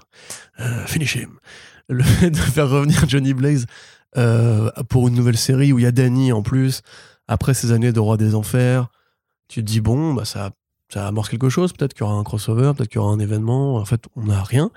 Ils annoncent une année de la vengeance. Ils font même un webtoon sur euh, Kushala, la, la récente euh, Oui. ajout qui était apparue La dans, Spirit Rider, là. voilà, qui était apparu dans un, un numéro bonus, pareil. Euh, Il y a le Cosmic Ghost Rider on va parler. Il y a des trucs de fâche. Et puis pareil, voilà, encore une fois, euh, la nouvelle série, il faut quand même pas des vagues incroyables. Je sais pas exactement à quoi il joue, parce que pour l'instant, l'année de la vengeance, c'est juste un one-shot, une série. Euh, non, mais ça, ça va aller, ça va aller. vas-y, vas-y, fais ta. Non, mais c'est pour ça. Non, mais je repense à chaque fois à Marseille, quoi. Tu sais qu'il a pas déposé le mot vengeance, quand même. Ouais, mais c'est quand même lui qui, l'a- qui en a fait quelque chose. Merci du coup Ghost Rider pour tes 50 ans de Spirit of Vengeance. Tu n'es, tu n'es rien face à Marseille. Mais euh, ouais, voilà, c'est juste pourquoi en fait. C'est ma question parce que on on voit pas de crossover à la clé, il y a pas d'adaptation en cours. Moi, j'aime bien. euh, Enfin, après, ce que fait Ben Percy, je trouve ça, pas, pas très beau, surtout la série principale là. Mais euh, sinon, oui, c'est pas inintéressant. Mais par rapport justement au grand retour de Blaze, à ce côté, on fait des numéros un peu comme Web, comme Web of Venom à une époque, euh, je vois pas forcément de concrétisation très euh, active du fait que maintenant il faut se remettre tous à l'ère du Ghost Rider, que c'est l'événement, etc. Moi, ça me paraît juste être une façon de prendre la température pour voir si le personnage plaît encore, ou alors peut-être qu'il y a des plans dont on n'est pas au courant. Tel quel, je, voilà, je, je ne comprends pas la frénésie en fait. Eh bien, peut-être que tu la comprendras en lisant le numéro, et tu vas faire Oh, mais en fait, c'est trop Oh, bien. oui, c'est trop bien. J'adore Ghost Rider. c'est pareil, Juan Roserim, c'est pas n'importe qui, quoi. Le Ouais. ramener pour un numéro, euh, c'est. Être bien payé. Oui, ah bah oui, je, je te comprends qu'il est bien payé, ouais. Et juste, ça va faire de la moula. C'est Bah ouais. pour ça. La moulaga La, la raison de tout. moula euh, Tarbogota Est-ce que, est que la raison de tout, au final, Corentin, c'est pas juste de faire de la grosse tunasse? Oui, je suis d'accord. Bah avec voilà, ça. bah c'est tout. Et d'ailleurs, la Ça veut grosse. dire qu'il me faut du Menders. Et il te faut des benders. Corentin, on va passer du côté de DC, de chez DC Comics euh, avec euh, une annonce euh, écologique, euh, puisque DC fait dans le recyclage avec le nouveau projet de Libermero, dont on attend toujours plus de nouvelles du côté du creator owned avec Matt Sam Tomlin chez Boom Studios. Mais en attendant, en fait, ce qu'il va faire, c'est un petit. euh, alors c'est pas forcément un graphic novel parce que c'est pas de la c'est pas de la BD, c'est de la prose illustrée, on va dire. Un peu à la façon de, la petite histoire qu'il avait faite pour l'anthologie Batman The World euh, écrite par Brian Azzarello qui est en fait un, ensemble de, couvertures de pages pleines avec avec du texte. Donc là on va avoir le même procédé avec euh, Batman Dear Detective qui est un, album de 58 pages et qui va compiler en fait plein de couvertures. En fait l'histoire vous la connaissez quelque, part déjà puisqu'en fait toutes les illustrations ça va être des couvertures variantes qu'il a déjà fait pour la série euh, Detective Comics mais qui vont donc être rassemblées dans l'ordre avec une histoire écrite en prose à côté et qui euh, prend euh, la forme d'une narration épistolaire avec des lettres qui s'adressent au, au Chevalier Noir. Euh, par exemple, la euh, en série qui écrit à Batman, quoi. voilà. Bah oui, alors ça, c'est vrai qu'il y avait euh, un concept un peu similaire euh, dans le titre avec Dear Justice League, mais qui était un album jeunesse en fait, où euh, des enfants écrivaient à la Justice League pour savoir dis-moi Superman, pourquoi ton slip tu le portes au-dessus de ton caleçon? Et là, euh, ce sera plutôt des euh, Hey, Batman, euh, pourquoi t'es qu'une grosse merde? J'ai buté la race de tes morts. ce genre, ce genre de, de torture psychologique, je sais pas. Mais voilà, enfin après un personnage des Cassos dont tu la- Non, mais après, le- l'album sera sûrement très joli, les couvertures, elles sont belles. Après, Ah oui, bon, on les connaît, les mais on, les- couvertures. on les connaît. Alors Donc, lui, euh, il dit en plus qu'il était pas au courant que ce serait des variantes euh, quand il les a conçues, c'est ça? Si, si, si, si. Si, si, il a toujours. comprendre qu'en fait, il avait dit. euh, Non, non, lui, il a dit. depuis le départ. non, non, au contraire, c'était prévu depuis le départ de faire un truc illustré comme ça. Et, euh, et c'est qu'après, on lui a proposé d'en faire des couvertures variantes aussi, en fait. Mais il y avait toujours eu une idée de, voilà, de, raconter ce, chèque, il a dit. ce genre d'histoire. Bah, Oui. en même temps. En même temps, les variantes de, de on- les gens les, les prennent aussi. Ah ouais, pas que les variantes, moi je prends tout Bermero. Bah oui, bah voilà. Donc euh, pourquoi pas, pourquoi pas, le projet me paraît plutôt amusant. Après ouais, c'est le, le fait qu'on ait déjà vu les je trouve que le fait qu'on ait déjà vu les images, enfin ce côté recyclage très mais, mais après assumé donc il y a pas de problème me fait me dire que bon, on aurait bien aimé avoir quelque chose, une proposition Bah, un peu plus ça. inédite, mais on va, faudra voir le texte. Non, mais la proposition, enfin le projet est intéressant, l'idée enfin l'idée est bonne, faut voir comment il écrit, mais roman épistolaire, Batman tueur en série, moi je suis pour, mais j'aurais aimé qu'il fasse des planches originales, tu vois. Mm. Parce que là, il y a un côté un peu disquette, quoi. Ah bah, Je trouve. clairement, quand il y je te un bon parlais. côté disquette. Ouais, non, bah, quand je te parlais de la tunasse, euh, clairement, on est, on est dans ce registre-là. Mais à côté de ça, il y a DC Comics qui annonce aussi une série de one-shots qui s'appelle Batman One Bad Day. Et, et c'est un peu c'est Batman qui prend son micro et qui fait You had a bad day. Non, tu vois, non, c'est pas, c'est voilà, c'est, une déclinaison musicale de je sais plus. Euh, de. non, mais c'était qui? C'était, c'était qui qui chantait cette, cette chanson-là? Je sais pas. Pourquoi tu. On s'en Je fout. crois que c'est Daniel Powter. Ouais, c'est ça. C'est, en fait c'est, Batman qui reprend du Daniel Powter et euh, ça va être ça va être incroyable. Incroyable. Et donc Merci, passer Arnaud. ce moment, ce très dur. Non mais tu non mais tu Il vois a la vraiment cherché sur YouTube tu vois vraiment la le culture. nom du chanteur Oui. Mais oui, je- pour news juste pour ça. Il me bute. c'est pour faire une blague de C'est un culture. libre de ouf. Non mais c'est vraiment c'est, c'est une blague de, de, de grande culture. Oui, ah, ça, c'est sûr. Merci Daniel Potter pour ton intervention. Et donc on va avoir euh, notamment bah, un one shot de euh, Tom King et Mitch Gerrard, la fantastique team de euh, de Mister Miracle, de Sheriff of Babylon, pour sur un petit donc euh, ouais c'est vrai que t'as présenté ça comme un, un original graphic novel en fait c'est juste des des, des, des one shots à pagination étendue. C'est lui qui a dit novella sur les Ouais, réseaux. voilà, Comment voilà. tu traduis No- Tu vois, novella pour Bah, eux, novella c'est novella. Ouais. Tout simplement. Mais c'est une sorte, d'i- c'est une nouvelle quoi. Enfin, Bah, c'est c'est un peu plus long qu'un- qu'une nouvelle, euh, c'est un, un roman court, mais du coup tu peux juste dire une novella illustrée par exemple. Hein, ça, c'est- mais voilà, c'est ce que bah, ce sera une novella c'est un, c'est un one shot, hein, tout simplement. euh, vu, vu, vu le format, vu que ça reste de la BD, tout ça, il y a pas. y C'est édité pas- en souple, en floppy? Bah, je crois bien, ce sera des des, Ah oui, c'est vraiment un one shot. ok. des, euh, des floppies de luxe quoi, dans, dans, dans la tradition un petit peu Ouais, de, avec du vernis. De ce genre-là. Et donc, qu'est-ce qu'on a eu d'annoncer aussi Euh, Mariko Tamaki et Javier Fernandez. Ah, euh, qui seront là. Il y a aussi euh, G. Willow Wilson avec euh, Jamie McKelvey. Donc non, non, on est quand même Ah, sur des sur des sur des équipes créatives vraiment pas dégueulasses. Donc le Two Face, c'est celui par Mariko Tamaki et Javier Fernandez. Celui de Penguin, c'est par John Ridley, Giuseppe Camoncoli. Quand même, s'il te plein, plaît, euh, t'as un Mr. Freeze par Jerry Duggan et Matteo Scalera. Cool. Tu as un Catwoman par euh, Willow Wilson et Jamie McKelvey. Donc, Mais ça ne euh, plus jamais. et tu as aussi un Bane par Joshua Williamson et Howard Porter. Oh, pom, pom, pom, pom. Ah oui, oui, ça. Euh, Clayface par Colin Kelly, Jackson Lansing et Exermanico.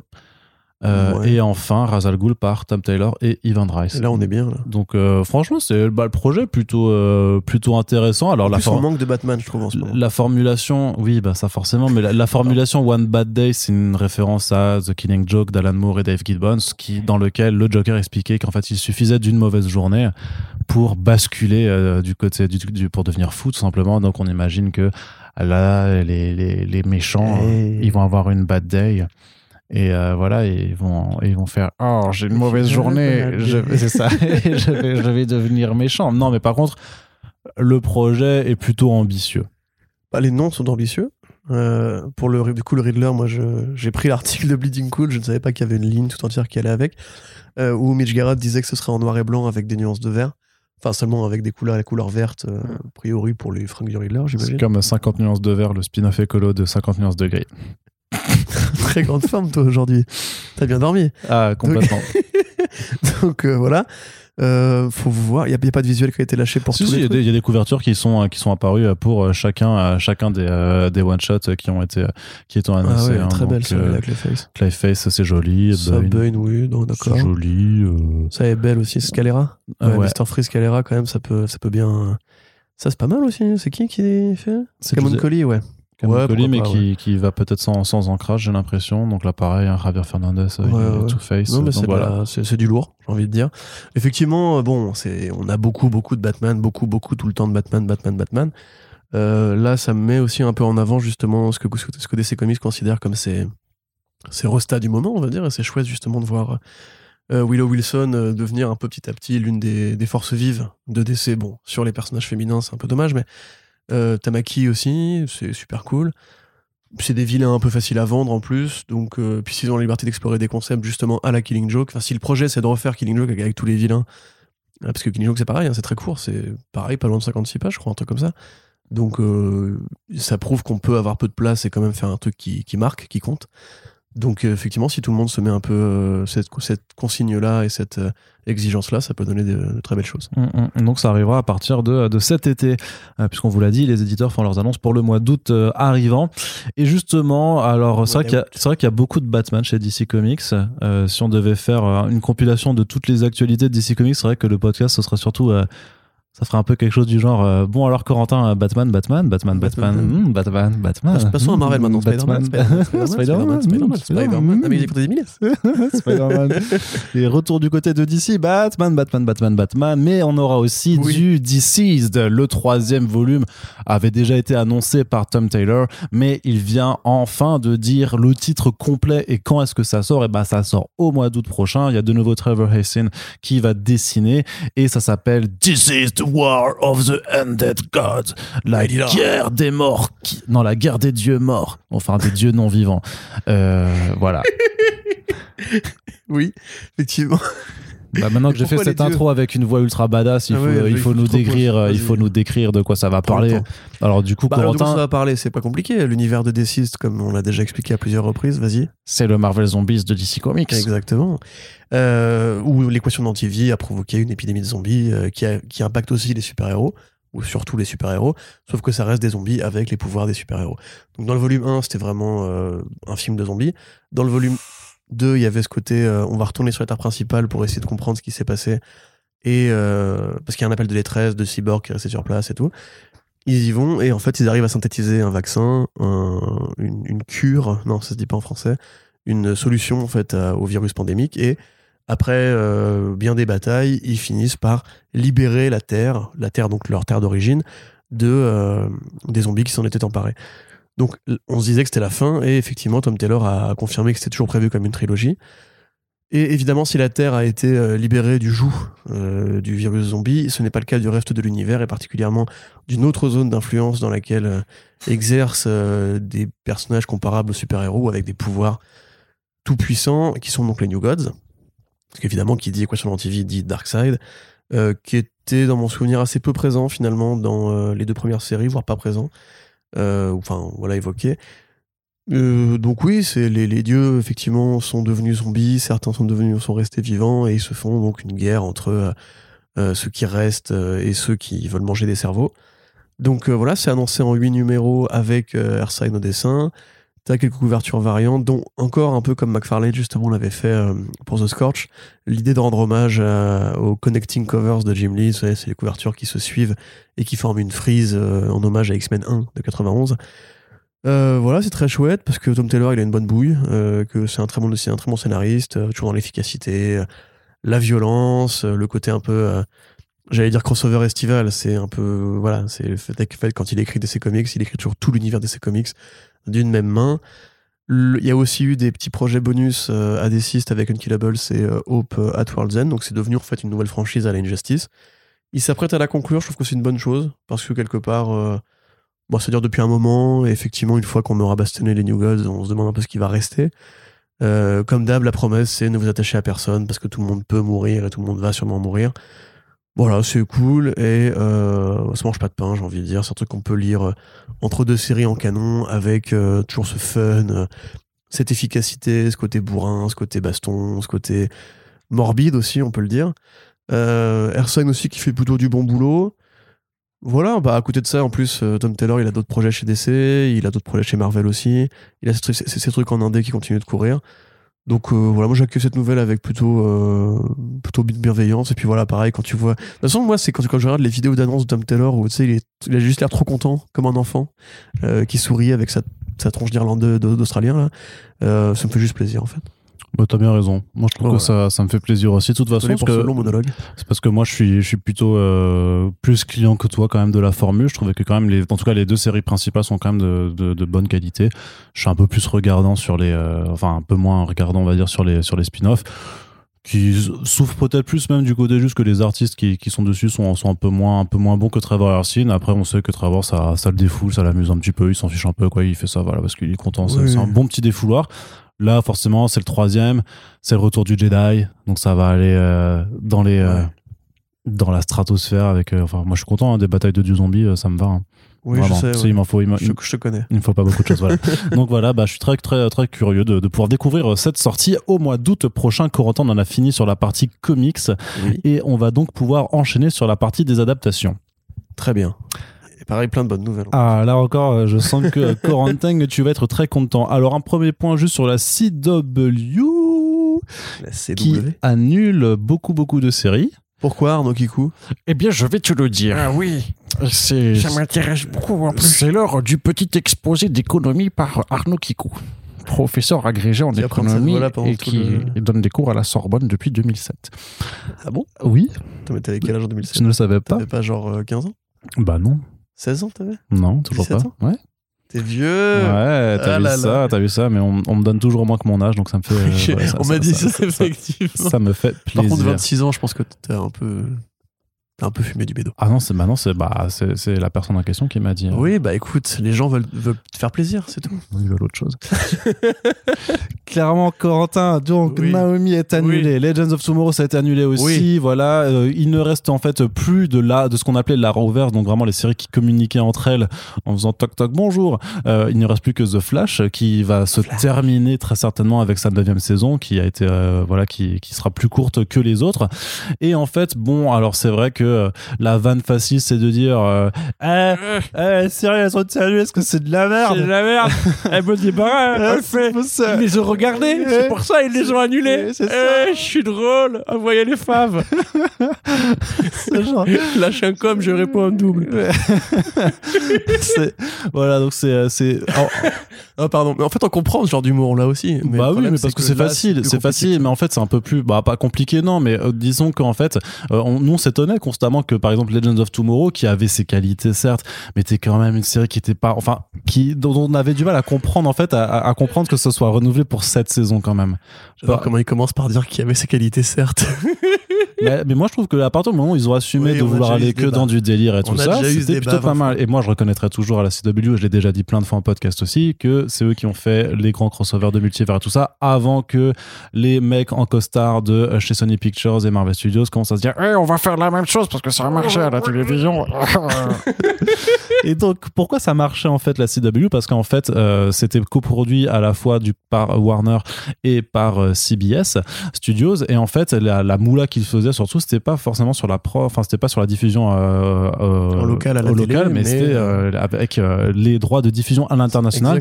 Exactement. Et Et les notamment, accords de rediffusion aussi sur Netflix, même aux États-Unis. voilà, et notamment un accord aussi euh, chiffré à un milliard de dollars euh, avec ouf, Netflix pour la diffusion à l'international. C'est pour ça qu'on avait ces séries là de de la CW euh, sur Netflix en France. Et en fait, ce qui s'est passé en, pour faire ça, parce que j'ai fait un long, un long résumé, parce que c'était le Hollywood Reporter qui a fait quand même un super article là-dessus que j'ai voulu un petit peu synthétiser. Euh, Il y a eu plusieurs, plusieurs choses à prendre en compte. C'est enfin, c'est déjà que Warner et CBS en fait n'appartiennent plus au même groupe entre temps, qu'il y a eu des changements de stratégie pour miser tout sur le, sur le streaming et que en fait, ben, en perdant les accords aussi de diffusion, enfin en ne renouvelant pas les accords euh, à l'international de diffusion, puisque maintenant le but c'est de faire des productions pour leur propre plateforme de streaming, bah du coup les séries qui étaient encore rentables parce qu'il y avait ces, euh, ces, ces accords à l'international euh, ne le deviennent plus tout simplement.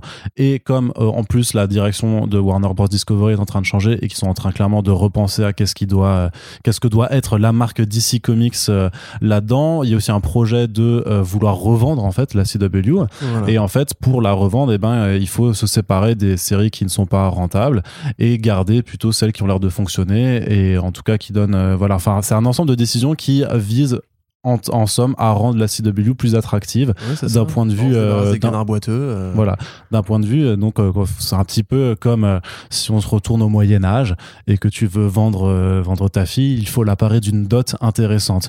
Et donc, eh ben, on lui on lui enlève. Euh... Très bonne comparaison, Arnaud. N'est-ce pas? Après, au Moyen-Âge, tu sais, ça existe encore dans plein de pays. hein. Ouais, mais oui, bah des pays moyenâgeux du coup.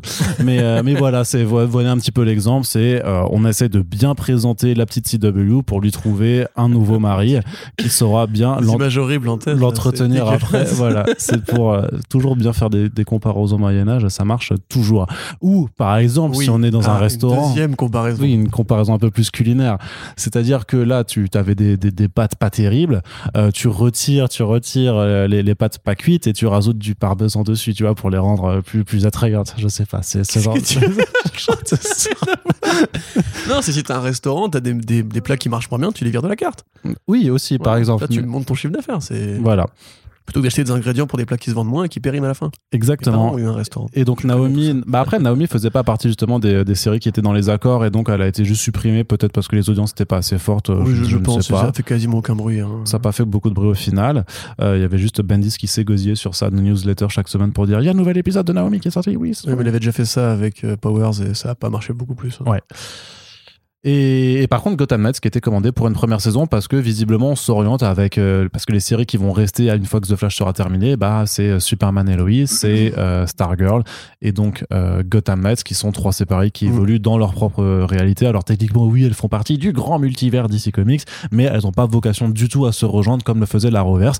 Quelque part, l'Arrowverse qui a démarré en 2012 avec Arrow, voilà, a duré dix bonnes années, c'est quand même long.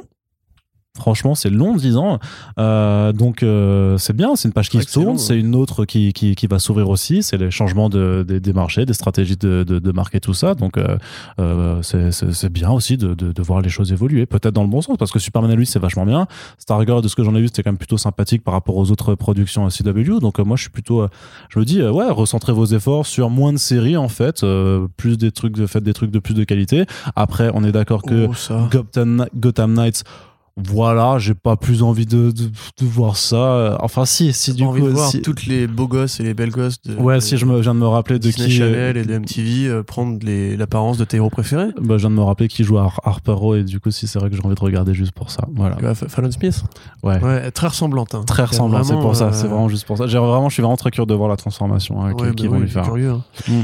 Euh, en fait, vois, ce qu'il faut du coup euh, définir, c'est qu'effectivement, le fait que la CW va être vendue n'implique pas que DC Comics. Ils veulent la vendre, hein. Voilà, pardon, oui, DC Entertainment. Enfin, a priori, s'ils veulent la vendre, ils trouveront preneur. Il y avait déjà un groupe Bah. de télé euh, qui, dét- qui détenait 140 chaînes, je crois, qui une sorte de, de gros boulimique, de gros enfin de tentaculaires de la télévision. Oui, bah après, tu vois, si t'as enlevé tous les plats de la carte de ton restaurant et que tout ce qui reste, c'est une vieille salade tomate, voilà, bah, peut-être que les gens, ils vont pas vouloir acheter. hein. Peut-être que c'est très bon, la salade Mais tomate. c'est très bon, mais c'est pas non plus le truc le plus incroyable. oignons, là. Si à Hein côté, t'as euh, du, ca- si t'as du caviar au foie gras, c'est quand même plus intéressant. Ah oui, bah pour, la, pour la, destruction de l'humanité, oui, c'est super intéressant, ouais. Mm. Bravo Arnaud Kikou. Le gavage, on est pour? Ah, la tradition du culte bourgeois de comics. Oui. c'est vrai, effectivement. En plus, on est très roussélien ici. Donc, pour résumer, le fait qu'ils veulent vendre la CW n'implique pas, puisque Gotham Knights a été validé, que DC va couper les liens avec la CW. C'est ce qui avait été dit quand euh, on avait fait l'article justement sur le fait que la CW était sur le marché, entre guillemets. Euh, et ça veut pas non plus dire que Bounty Productions arrête de bosser avec Warner Bros, puisque comme tu l'as dit toi-même, il y a encore les, euh, les séries. Qu'est-ce qu'il y a? J'imagine là si t'as fait lieu au marché. Putain, mais ça, franchement, euh, qu'est-ce que vous je pense que reprendrez t'as un doctorat, mais mon dieu. Euh, Vous reprendrez trois bottes de carottes s'il vous plaît. Hop, c'est pour ma- la carte de mon restaurant. Allez, continue. Ne te laisse pas perturber en fait. Justement, je me retiens. je vais faire un silence pour que tu te sentes. Mais je me retiens. Non, mais non, mais je- non, mais j'assume complètement. Mais en plus, je me retiens. Alors, tu vois mon vieux sourire et tout, mais je me retiens. Comment tu justement. veux que je travaille, moi, dans ces conditions? C'est vrai. Donc, on sait que Berlanti Productions va quand même continuer à travailler avec euh, Warner Bros. puisque, comme tu l'as dit, les séries HBO Max. Moi, je les vois bien, en fait, justement, co- continuer à, alimenter cette partie-là parce que les travaux au sein de Discovery, pareil, visent à l'économie. Euh, on sait que c'est une boîte de prod qui fait quand même qui des trucs plutôt pas trop mal, même si c'est toujours un peu cheap, avec euh, des personnages à pouvoir. Et même si on a toujours un peu de mal à rentrer dedans au début, avec les FX un peu, voilà, un peu particuliers, euh, le fait est qu'une fois qu'on a pris le train en route, on s'y habitue, on s'y fait. Genre The Flash, 9 saisons, plus personne ne râle sur les FX en fait. Alors qu'ils sont pas beaucoup améliorés. hein. Oh, euh, ça, il y a quand même eu un- une baisse de qualité sur les dernières saisons. Après, je, je- honte à moi, je ne suis pas à jour sur The Flash. moi, Euh, moi, j'ai vu passer des trucs. arrêté à la euh, 6, je crois. Donc, euh, J'ai vu passer des trucs sur les deux dernières qui étaient quand même un peu gênants. ouais. Ouais. Oui, mais tu vois ce que je veux dire. Enfin, ça reste quand même une série qui coûte pas cher et qui divertit encore les gens qui sont encore là au rendez-vous et tout. Donc, euh, pareil pour. euh, techniquement, euh, Superman et Lois, c'est quand même de la prod. Hein. Ouais, ouais, c'est un autre Batwoman, hein. c'était faux de ouf. Oui. Euh, c'était pas beau. C'était pas beau. J'ai enfin fini la saison 1, c'était pas beau. Ah, je déteste cette série. Bref. Mais euh, c'est pour ça que la Gotham Knights, je suis pas chaud du tout. Mais Bah, bref. Tout ça pour dire simplement que À mon avis, c'est pas la fin de quoi que ce soit, c'est la fin du Arrowverse, c'est pas la fin de l'ère Berlanti qui continue et que c'est déjà renouvelé en vérité parce que Doom Patrol et Superman Lois et Titans c'était déjà un renouvellement, c'est pas- Mhm. pas, lié canoniquement à l'univers CW. Euh, c'est des séries qui sont plutôt pas mal, je trouve. Enfin, Titans c'est peut-être la, la plus mauvaise des trois, mais euh, voilà, elle fait, elle, elle fait son boulot, j'ai envie de dire, pour les fans de cette euh, école de, de fiction-là. Donc, euh, oui, 10 ans, c'est beaucoup. Et beaucoup de ces séries avaient quand même pris pas mal de poussière. À mon sens, effectivement, 9 saisons de Flash, c'est quand même pas mal. Euh, Legends of Tomorrow, enfin, pour moi, il fallait l'arrêter dès, la, dès, dès- dès le pilote, en fait. Il fallait pas la commander. Euh, ça Ah, bien, attends, monde on était. Sosax quand il l'avait annoncé, tout le monde était Sosax, c'était c'était le Avenger Joe Dante, les de. épisodes de Joe Dante, tu te rappelles? Non. Si, Joe Dante a fait des épisodes pour Ah cette oui, c'est vrai, ouais. saison 1 ou 2, je crois. Mm. C'est pas terrible. Mais bref. Donc, du coup, ouais, euh, voilà. C'est la fin d'un truc, c'est le début d'un autre. Puis, quelque part, on sait que Warner Bros. veut plus aller en télévision, que pour eux, le streaming, comme pour Disney, c'est l'avenir, que tout va passer par le streaming maintenant. Jusqu'à ce que la télé devienne la nouvelle mode, euh, revienne à la mode. Euh, Corentin, c'est aussi, bon, ça c'est pas du tout, enfin, c'est pas du tout une surprise, hein. Modoc, la série animée de Hulu, a été annulée. Bah oui. Elle ne sera pas reconduite, on l'avait déjà supposé depuis longtemps. En fait, c'est- presque une non-nouvelle. En C'est fait. ça, et on sait déjà Kid Monkey va aussi être annulé. Dans Oh oui, oui. Si c'est pas déjà fait, on attend juste le communiqué officiel. Je pense qu'il y a encore moins de gens qui ont regardé Hitmonkey que Modoc. hein. Alors là, c'est D'ailleurs, toujours- même honte à nous, Ah parce qu'on non, toujours pas sûr. Fait de mais podcast. La euh, campagne de promo sur Hitmonkey Il y avait eu un trailer et c'était trois semaines avant que le truc sorte. euh, ils sont, ils se sont battus les couilles. Ils l'ont envoyé à la mort en vérité. Modoc, à la limite, il y avait vraiment une campagne de com, tu vois. Ouais, On en parlait un peu, il y avait des petites vidéos de making-of et tout. Et c'est dommage, parce que enfin, après, du coup, les avis sont très partagés. hein. Il y a beaucoup de gens qui ont trouvé ça nul, il y a beaucoup de gens qui ont trouvé ça mortel. Moi, je suis plus dans la team, c'est trop bien. Euh, et surtout, bah, c'était varié, ça changeait un peu. C'était les Simpsons, version Marvel, c'était euh, American Dad, c'était Bojack Horseman. Il y avait vraiment un côté un peu dépressif, euh, crise de la quarantaine et tout. Une, technologie de motion capture, de, pardon, de stop motion qui était bah, plutôt inattendue pour un personnage pareil, en plus, qui est quand même assez ridicule. Et je ne pense pas qu'on le verra, ou en tout cas pas dans la forme fidèle chez Marvel un jour.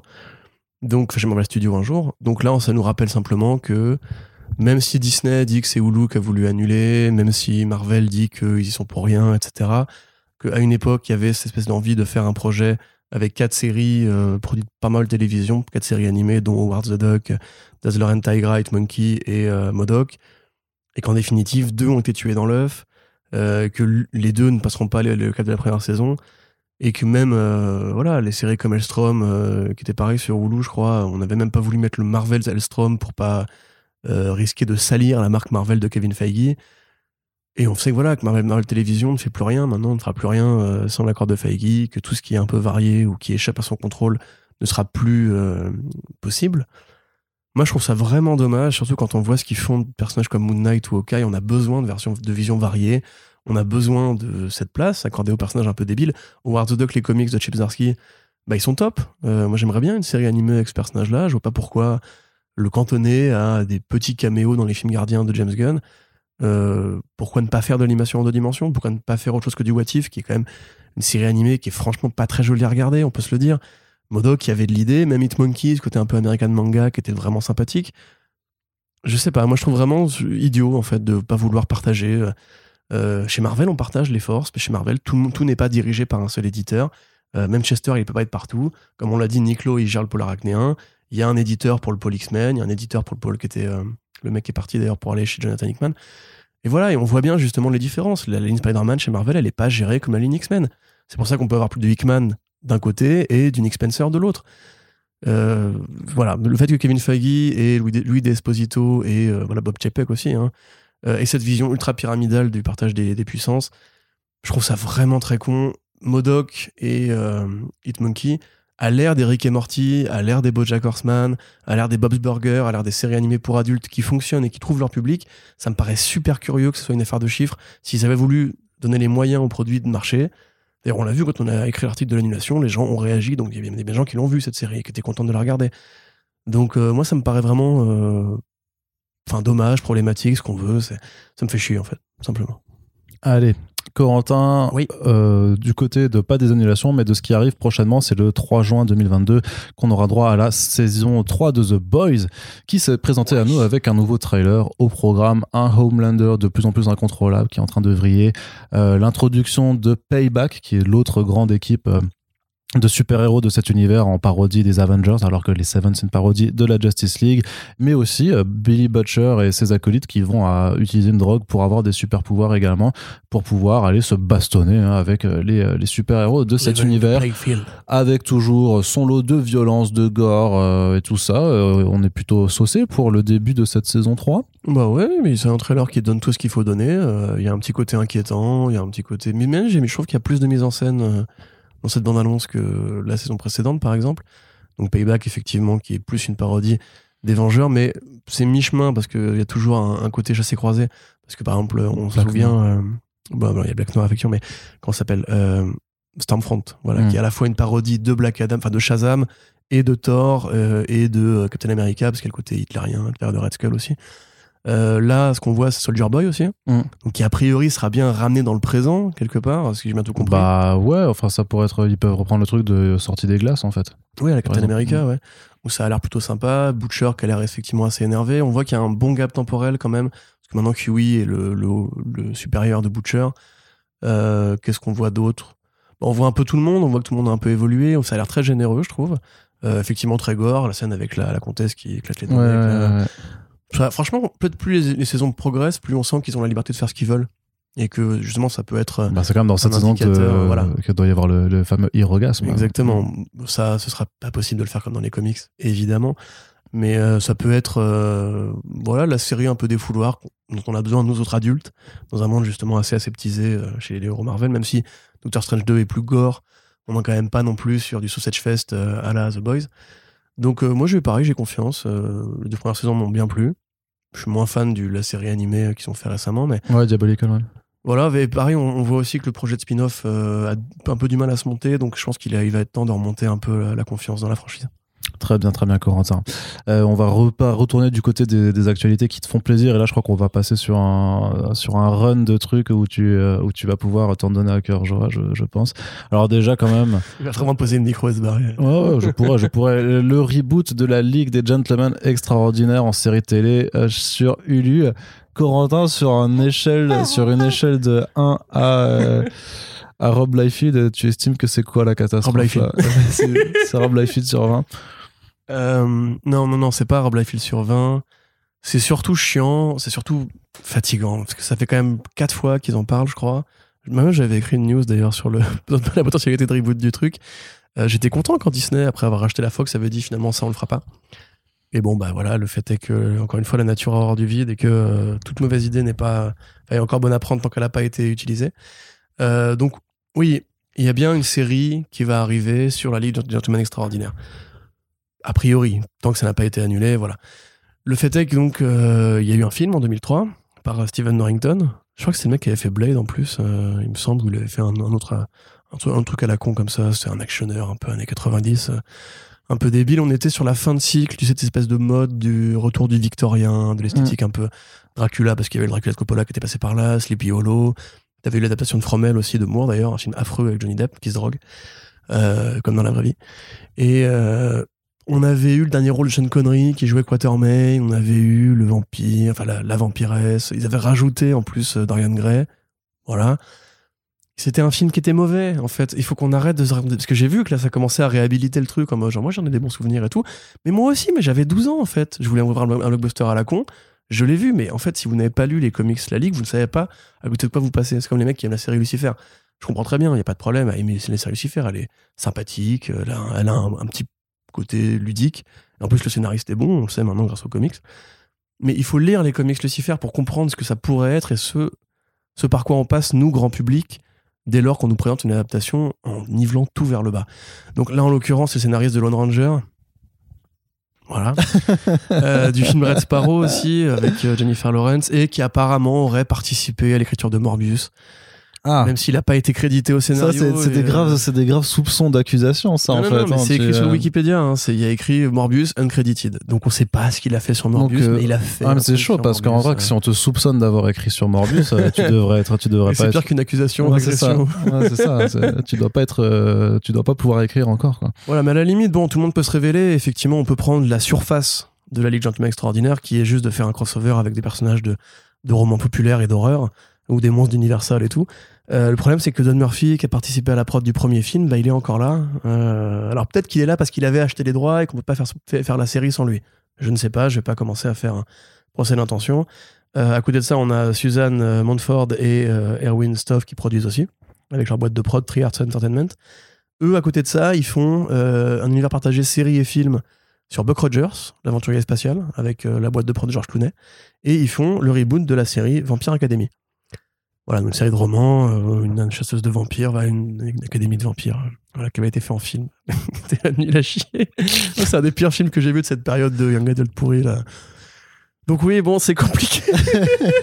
Après, tu peux comprendre, Alors, Rogers, héros C'est pas un rire ce que vous entendez, c'est euh, un, appel à l'aide. non, hein, c'est désespoir hystérique, ça s'appelle, Ouais. tu vois. c'est- Donc oui, non, alors, en fait, si tu veux, moi, j'ai aucun espoir.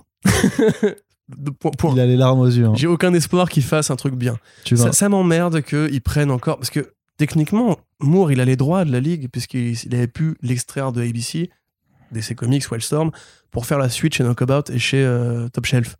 Donc je comprends pas qu'est-ce qu'ils ont comme droit. Est-ce qu'ils ont le droit que sur les, les- les deux premiers volumes? Euh, Est-ce qu'ils sont encore édités chez Vertigo? Faudrait qu'on que je vois avec Urban euh, si eux justement ils ont encore la licence ou quoi. Mais, Non, c'est pas Daniel qui les édite en français. mais du coup, qui a validé cette- ce truc-là? Qui a signé ce truc-là? Parce que Moore, il veut pas être adapté.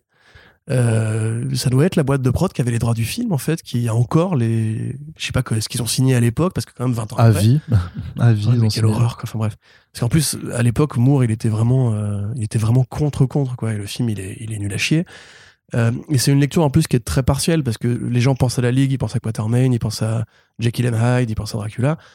Ce n'est que la première partie d'une très longue saga qui va beaucoup plus loin, qui explore l'ensemble de la pop culture, enfin des mythes, depuis les mythes grecs euh, jusqu'au présent, avec toute la littérature, l'immense culture d'Alan Moore qui c'est vraiment son euh, sa, brigade chimérique en fait tu vois c'est il y a tout euh, toutes ces références à lui il y a le Black Dossier qui est inadaptable, qui est vraiment un, travail énorme sur les formats. Il y a des pistolaires, il y a des coupures de presse, il y a des, des, des gravures, euh, il y a de- des enluminures même quelque part. Il y a la partie 3D, parce que c'est une BD que vous pouvez lire en 3D, parce que dans le monde magique, euh, tout, est fait en 3D rouge et verte. D'ailleurs, les, BD étaient fournis avec euh, des lunettes. Et le dernier volume, qui est vraiment une réflexion, mais ultra compliquée sur le format même justement de l'histoire euh, en papier, avec pareil du roman photo, avec de l'épistolaire encore une fois, du comics en noir et blanc, etc. Donc c'est une réflexion sur la bande dessinée en fait, et c'est débile de vouloir l'adapter. Point de base. Euh, et surtout qu'ils vont probablement encore une fois rester dans cette période victorienne à la Penny Dreadful, qui était déjà un croisement entre le mythe du vampire, le mythe des explorateurs, archéologues et euh, le mythe de Frankenstein. Et ça, on en a déjà eu, on n'a pas besoin, c'est bon, quoi. Enfin, arrêtez de vouloir faire juste des crossovers euh, tout le temps, débiles. Ça va tellement plus loin. Il y a du Harry Potter dans les Gentlemen Extraordinaires, il y a, il y a de la drogue, il y a, du surréalisme, il y a du Lovecraft, même quelque part. Enfin, du Aleister Crowley, même plutôt.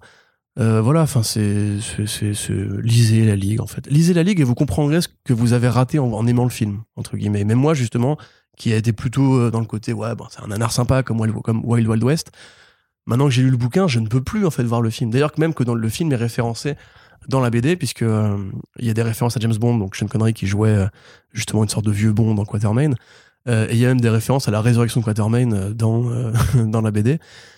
Donc euh, voilà, j'ai envie de dire que la boucle a été bouclée déjà, c'est pas la peine de ramener ce projet, et si Disney l'a annulé, c'était pour une bonne raison, donc euh, je sais pas pourquoi ça revient, surtout pas avec cette équipe cré- créative là, quoi. Ouais. Voilà. C'est dur. Hein. Non, non, c'est pas dur, c'est chiant. C'est franchement Hollywood trouver de nouvelles idées quoi. Il y a d'autres BD, il y a plein de trucs super cool qui pourraient être faits. The Wicked and the Divine, voilà, faites ça. Si vous voulez des crossovers, si vous voulez des trucs un peu fun, un peu ado, vous avez ce truc-là, vous avez 10 000 bonnes BD chez Image avec des jeunes gens qui seront ravis de se faire adapter et de toucher un chèque.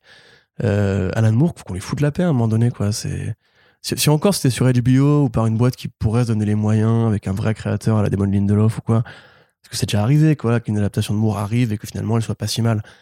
Mais à côté de ça, enfin, je sais pas, Day for Glory. Voilà, faites un film de For Glory avec des bagnoles. Ça peut être super cool. Faites euh, Black Science. C'est très bien Black Science. C'est, marrant, c'est fun. Non, c'est pas fun du tout. C'est très créatif, c'est très généreux. 100 Bullets. Vous avez des polars entiers écrits avec ça. Mais il y a des tonnes d'œuvres qui pourraient être adaptées. Pourquoi toujours Alan Moore? Pourquoi toujours lui? C'est le seul mec qui dit je veux pas de leur argent. L'obsession. Enfin bref. Du coup, c'est chiant. L'obsession. Allez, Corentin, euh, dernière euh, partie de la, de la, enfin, dernière actu de la partie série télé. On a eu le premier euh, trailer de la série She-Hulk Attorney euh, at Law. Euh, donc She-Hulk avocate. Ouais. Voilà. Avocate à la cour, Mm. peut-être. Ouais. Euh, ouais, bah écoute, euh, je pense qu'il Avec faut, Tatiana Maslany. il faut adresser l'éléphant dans la pièce, comme disent les Américains. Euh, c'est très moche, hein, déjà, pour commencer. Ça, c'est pas. Je suis désolé, c'est vraiment pas un constat subjectif, c'est juste pas beau. Ce qui est paradoxal quand tu vois que Mark Ruffalo, finalement, il a encore sa patine de CGI comme dans Endgame, où il est le, le Hulk intelligent. Lui, il a pas l'air d'avoir beaucoup changé, mais je sais pas, il y a une sorte de compromis curieux qui était trouvé au niveau des FX. La scène où, tu sais, elle est justement au barreau et on voit ses cheveux, là. Ah, c'est vraiment pas beau, quoi. C'est, les gens ont fait des, des tonnes de blagues, les Mm. Sims, euh, jeux PS2, etc., etc. Au niveau humour, moi, ça me paraît pas, pas déconnant. Euh, Il y a ce côté féminin, enfin féministe même. Il y a ce côté euh, sexe, il y a ce côté euh, fun, il y a ce côté un peu, voilà, c'est, ça va être la série, enfin la sitcom un peu féminine et débile de Marvel. Donc moi, de ce point de vue-là, je suis content. Je, je vois ma She-Hulk euh, dans le truc. J'ai du mal avec le choix de Maslany. Pour moi, elle ressemble pas du tout. Et même au niveau de la voix, il n'y a pas l'incarnation que je voudrais. Euh, Après, c'est compliqué d'imaginer la voix de She-Hulk, hein, mais euh, quelque part, j'aurais aimé qu'il fasse justement comme la série L'incroyable Hulk. Tu sais, de l'époque avec Lou Ferrigno, en fait, c'est reprendre deux actrices, une qui la jouerait euh, en grande meuf clum, quitte à lui faire justement une surcouche de CGI dessus pour qu'on voit que c'est quand même, pas pour donner une cohérence avec le Hulk de Ruffalo.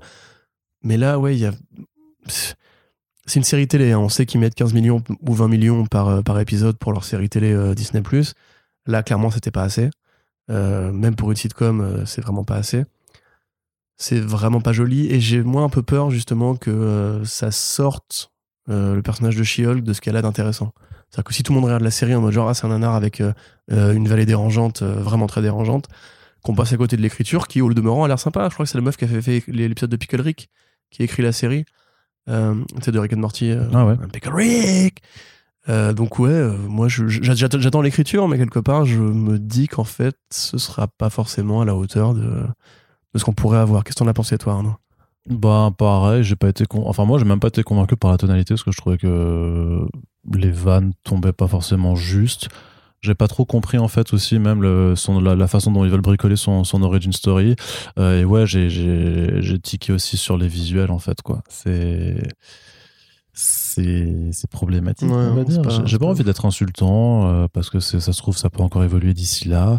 Euh, on sait quand même que, enfin moi j'avais vu quand même passer pas mal euh, de trucs sur les sites que j'aime pas relayer, mais quand même de rumeurs et tout ça, comme quoi il y avait des problèmes avec She-Hulk en interne euh, sur la qualité euh, du, du produit, qu'ils étaient apparemment, je sais pas, ils en étaient pas très contents. Et bah, Enfin, Après ils sont contents de Moon Knight, hein, j'ai envie de te dire. Ouais, mais là, mais justement, ouais, mais, mais après justement, donc quand ils sont contents de Moon Knight et que tu dis qu'ils sont pas contents pour She-Hulk, tu, tu peux t'attendre à, voilà, tu peux t'attendre à des trucs vraiment, vraiment, euh, vraiment pas ouf. Justement, peut-être parce que c'est bien en fait. Non, je pense pas. Je pense. Non, je, je- on- non, non, mais franchement, j'en sais rien. J'en sais rien. Je suis moins connaisseur du personnage que toi. J'ai pas lu le, le Burn encore. Euh, Bah tu vois le coup de euh, elle va sur Tinder, elle match tous les gars et ça finit par une scène un peu un peu baise on va dire. Ça chez Marvel je trouve ça cool. On ouais. évoque quand même rarement la sexualité des héros, ce côté un peu meuf. euh.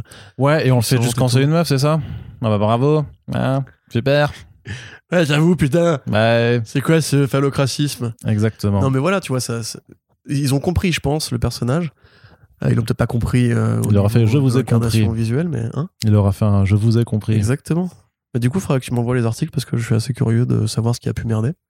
C'est quand même pas un projet compliqué à écrire Hulk, quoi. Bah, tu sais que quand tu. Franchement, si tu, si tu prends une table et qu'il y a une ampoule à visser et que tu mets 10 abrutis finis, machin, tu peux être sûr qu'au bout de deux heures, l'ampoule sera toujours vrai. pas vissée. Hein. C'est vrai, c'est vrai. Donc, euh, il- je voilà. avec des scènes où Oscar Isaac commence à crier au milieu d'une pyramide.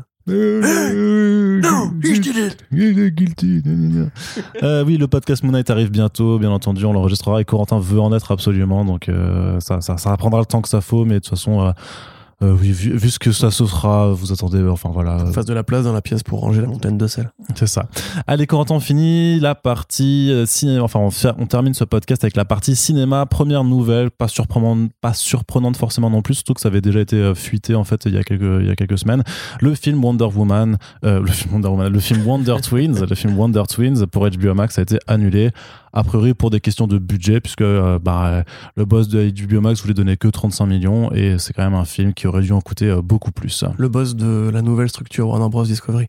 Pardon. On en avait relayé le fait qu'ils avaient viré euh, Killar et Ouais. euh, Family Ford, j'ai envie de dire non. Non, pas pas uniforme. Mais Euh, Anne Sarnoff. Anne Sarnoff. Anne Sarnoff, voilà. Donc, ils ont, ils ont sabré dans l'organigramme et maintenant Zaslav, comme il l'avait promis, met les mains dans le cambouis. Et il commence à dire, enfin, prendre des directions et des, donner, donner- des directions et prendre des décisions, pardon, pour tout le groupe euh, Warner Bros. Ce qui, en fait, maintenant correspond surtout à HBO Max, puisque les priorités restent, après le rachat, de euh, densifier et de muscler un peu HBO Max par rapport à la concurrence qui est très énervée. Moi, je les vois bien essayer de baisser les prix, d'où justement, parce que c'est quand même une plateforme qui est chère, euh, d'où justement le fait de vouloir des productions plus restreintes, plus mesurées en termes de fric. Euh, par exemple, une série HBO Max qui est arrivée euh, cette année qui s'appelle Minx, qui est une, euh, une sitcom, enfin une une série comique sur euh, des mecs qui montent un, magazine porno féministe euh, dans les années 70. Ça, ça coûte rien à faire, c'est 10 épisodes, c'est exactement là-dessus qu'ils vont se positionner, je pense, sur des productions vra- vraiment restreintes ou très économes. Et le fait est que le cinéma de super-héros, bah, c'est pas économe, de fait, parce qu'il faut des moyens. Euh, Wonder Twins particulièrement, donc c'est le frère qui, se transforme en eau liquide, gazeuse et solide, et la sœur qui devient un oiseau. Euh, c'est évidemment un truc qui demande du, du pognon.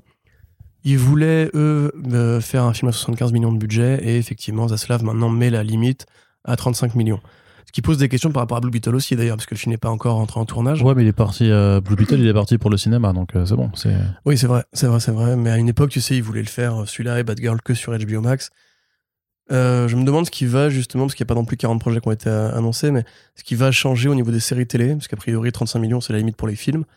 Est-ce qu'ils vont aussi justement imposer des restrictions à Peacemaker 2, à, la série euh, euh, sur Amanda Waller?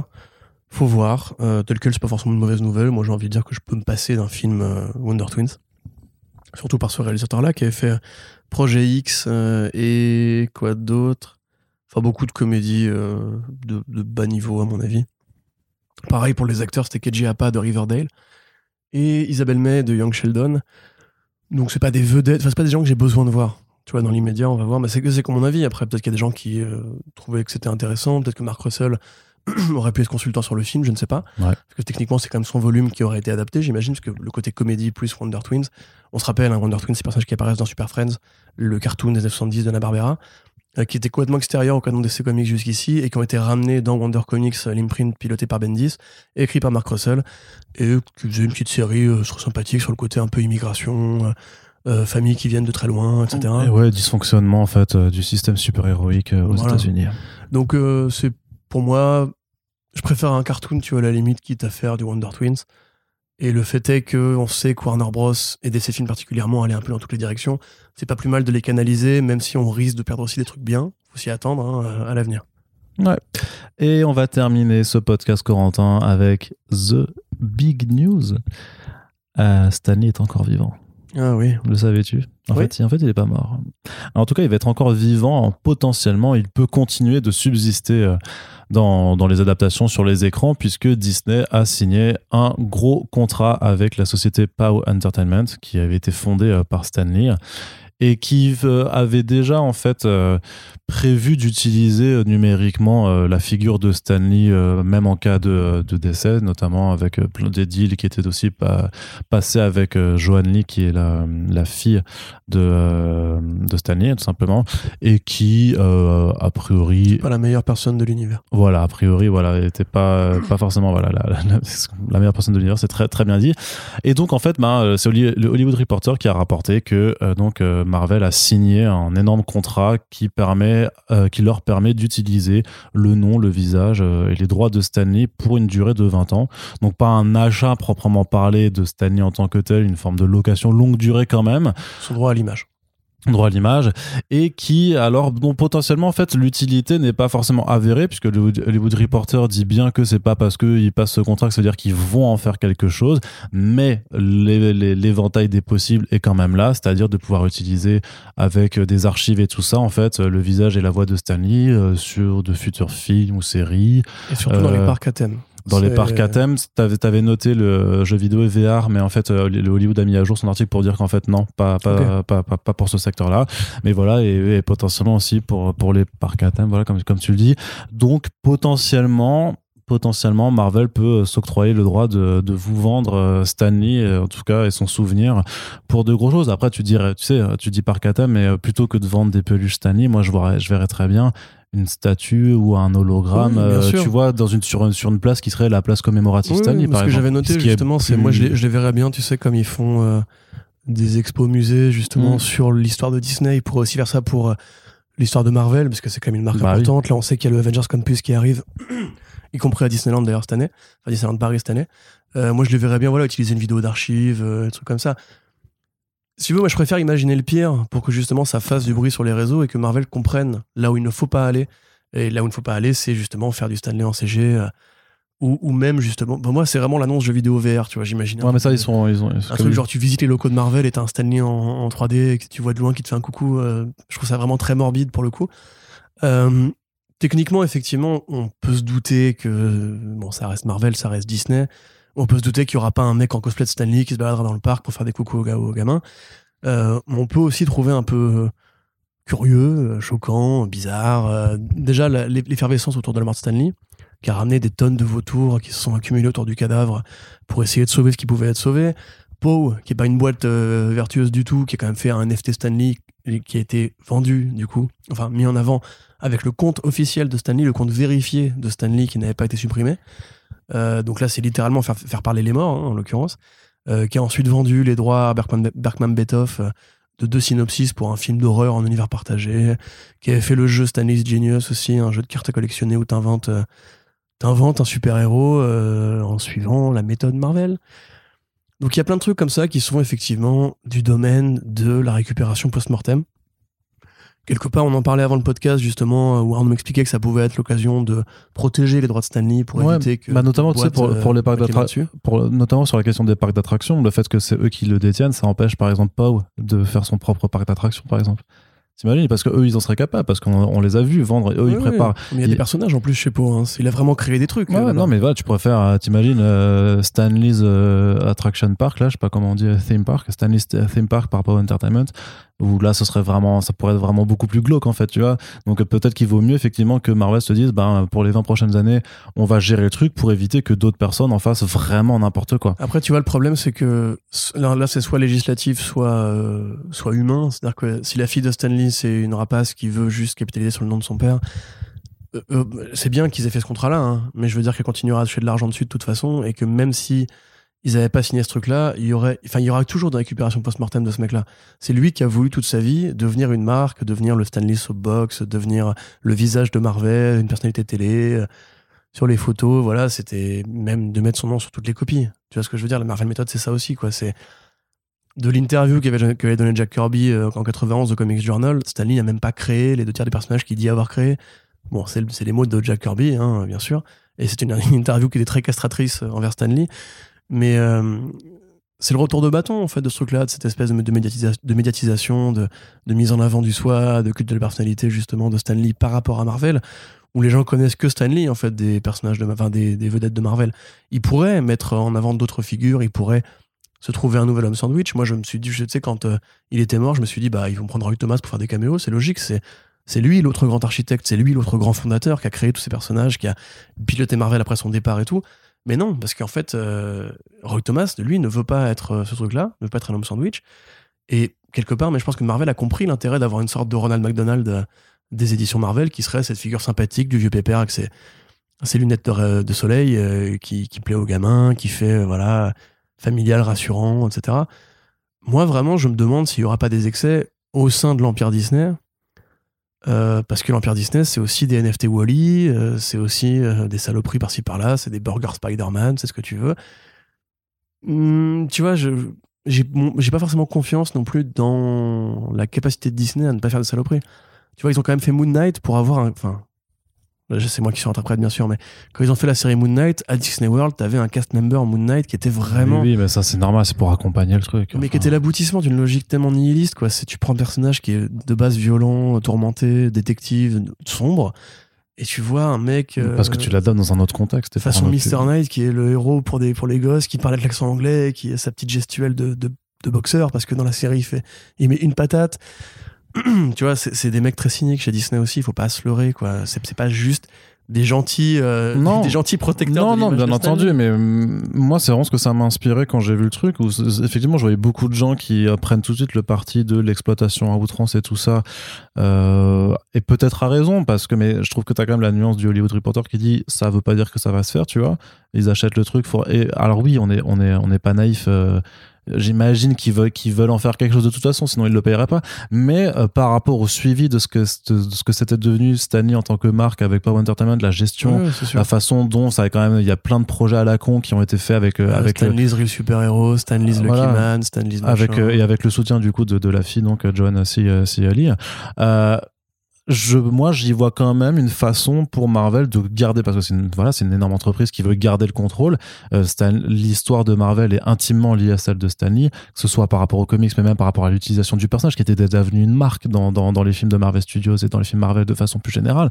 Donc moi, j'y vois vraiment aussi une volonté juste de sécuriser pour s'assurer qu'il n'y a pas euh, Jean débile à côté euh, qui a les droits et qui lui, par contre, n'a vraiment aucune race et qui se décide à faire des, euh, bah, de la bière Stanley, de les, euh, des coussins Peter Stanley, je sais pas, n'importe quoi en fait, tu vois.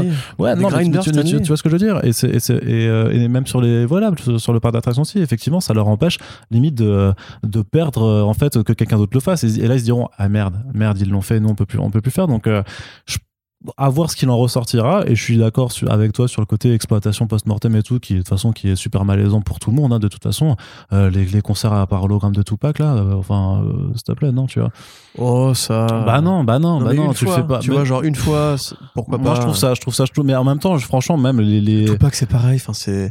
non mais pas je veux qu'il est dire- plus connu parce qu'il est mort, hein, en fait. oui, non, mais ce que je veux dire, c'est que, ce que même, même les tournées d'hommage à Johnny Hallyday où ils reprennent des, Oui, des oui, sosies machin, je trouve ça dérangeant Ça, en c'est, fait, euh, tu ça, vois. C'est horrible, ça. Oui, mais, mais ça pourrait être pour, euh, pour même pour Michael Jackson, tu sais, les, les Ouais, euh, sûr. ouais. voilà, je trouve Ouais, ça. mais je trouve- technologie holographique, c'est fait que pour faire, pour faire revenir les morts, de toute façon. donc, euh, Donc, euh, donc voilà, donc euh, autant euh, c'est vrai qu'on s'amusait parfois à dire parce que Samuel Lee Jackson avait dit que lui il était ok pour ce genre de choses là. En fait, si, si quand, quand il sera mort et à voir si euh, même si ça était son souhait, je suis pas sûr que ce soit des choses qu'on ait vraiment envie de voir. Ce qui est bien avec les gens, enfin c'est c'est enfin, c'est pas ce qui est bien, ce qui est bien avec les gens, c'est quand ils sont morts, ça marche que ça marche que avec. euh, Non, j'avais pas fait. ouais. Mais tu vois, regarde, ils ils l'ont fait déjà. non, mais ce que je veux dire, pardon, c'est que attends, juste, ils il faut laisser les gens partir en fait. Avec Peter Cushing, ils l'ont ramené d'entre les morts pour Rogue One. Ouais, c'est mais c'est pas ouf. incroyable d'ailleurs. c'est Euh, pas ouf quoi. Pareil quand ils rajeunissent Carrie Fisher dans Rogue One ou Luke Skywalker dans Mandalorian. Et c'est vraiment pareil, il valait de l'étrange et tout, mais c'est vraiment curieux comme process. Aujourd'hui, justement, je pense qu'il faut tirer la sonnette d'alarme. Il faut s'inquiéter, il faut être alarmiste parce que euh, si jamais, justement, tu montres pas que les gens peuvent avoir une réaction euh, euh, ulcérée, ben, ils vont le faire en fait. Tu vois, moi, personnellement, je trouve ça vraiment super inquiétant quand tu vois l'émission de Thierry Ardisson où il, Ouais. il interroge des personnes mortes. Mais pour moi, on est vraiment dans un truc qui est horrible, quoi. C'est pareil, il y avait un, un film, je crois, qu'il voulait faire avec euh, l'image de Robert Redford, euh, ou je ne sais plus quel acteur, euh, tu sais, il voulait vraiment le recréer en CGI, et il disait c'est la première fois qu'on va avoir un rôle entièrement fait avec un acteur mort, et on l'ajoutera à sa filmographie sur IMDB et tout. Euh, T'étais en mode, mais quoi? Donc c'est pas, pas, non, c'est pas, pas, parce que Redford n'est pas mort, mais un acteur comme ça. Tu disais, mais quoi? Mais qu'est-ce que c'est que ce délire? Mais ça va pas du tout, les gars. On ne fait pas ça, simplement on ne fait pas ça. Et personnellement, je préfère m'in- m'inquiéter. Après, peut-être qu'effectivement, je m'inquiète pour rien. Peut-être que Disney va rester bien sage et que ce sera juste une belle statue hommage euh, avec laquelle je serais très d'accord en plus. Euh, ou voilà, encore une fois, des vidéos d'archives qui pourraient être utilisées. Mais quelque part, voilà, quand tu lis l'article de THR, alors heureusement ils l'ont mis à jour, mais tu vois, quand ils disent juste des t-shirts ou des, des goodies, du merchandising in- intégrés au parc, euh, moi j'ai pas envie d'avoir un t-shirt avec Stanley. Bah, tu l'achèteras pas, tu le fait de la l'achèteras victoire. pas. Non, mais c'est pas une question. Non, non, non, mais attends, ça marche pas comme ça le capitalisme. hein. Euh, les NFT, je, je- je ne les achète pas, tu vois, depuis le début et ça continue à proliférer. Euh, Quand il y a un truc qui est malsain, évidemment qu'on doit réagir. C'est pas juste une question de t'achètes, t'achètes pas. Et tel quel, moi personnellement, je trouve ça légèrement malsain. Alors Après, si c'est le prêt à payer pour effectivement éviter de voir la- le, le bordel de Point Entertainment, qui est vraiment une boîte, mais qui, euh, voilà, quelque part aussi, qui marche avec la philosophie de Stanley. Stanley, toute sa vie, il a voulu euh, devenir un homme sandwich. Et il n'y avait pas de raison qu'après sa mort, ça change. euh, mais moi, il y a vraiment des trucs qui me. Le NFT Stanley, tu vois, ça me gave. Ouais. Ça me gave, mais vraiment, quoi. Ou Graphic India qui veut faire un film sur un personnage qu'il aurait créé avant de mourir. S'il vous plaît, quoi. Enfin. C'est pas vrai, déjà. Et puis, même si c'était vrai, euh, pourquoi le faire maintenant qu'il est mort? C'est vraiment à côté. euh.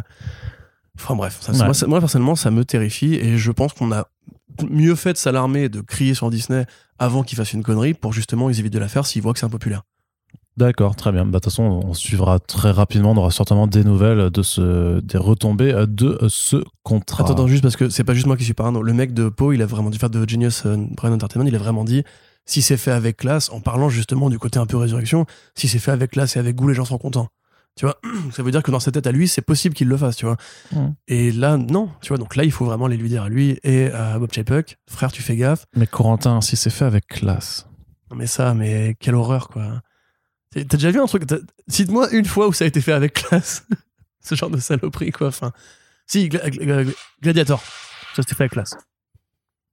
L'acteur qui jouait euh, Peter O'Toole, l'acteur qui jouait le mec qui le formait, Ah ouais euh, il est mort pendant le tournage et ils l'ont Mm. ils l'ont sauvé en CGI avec des stock shots et avec des plans euh, en évitant de le montrer trop sa gueule et tout. Oui, bah, comme Carrie Fisher dans le dernier Star voilà, Wars, c'est ça. Ça, c'était fait avec classe. Ça, je dis pas con. Je, peux- je dis pas non. Allez, Corentin.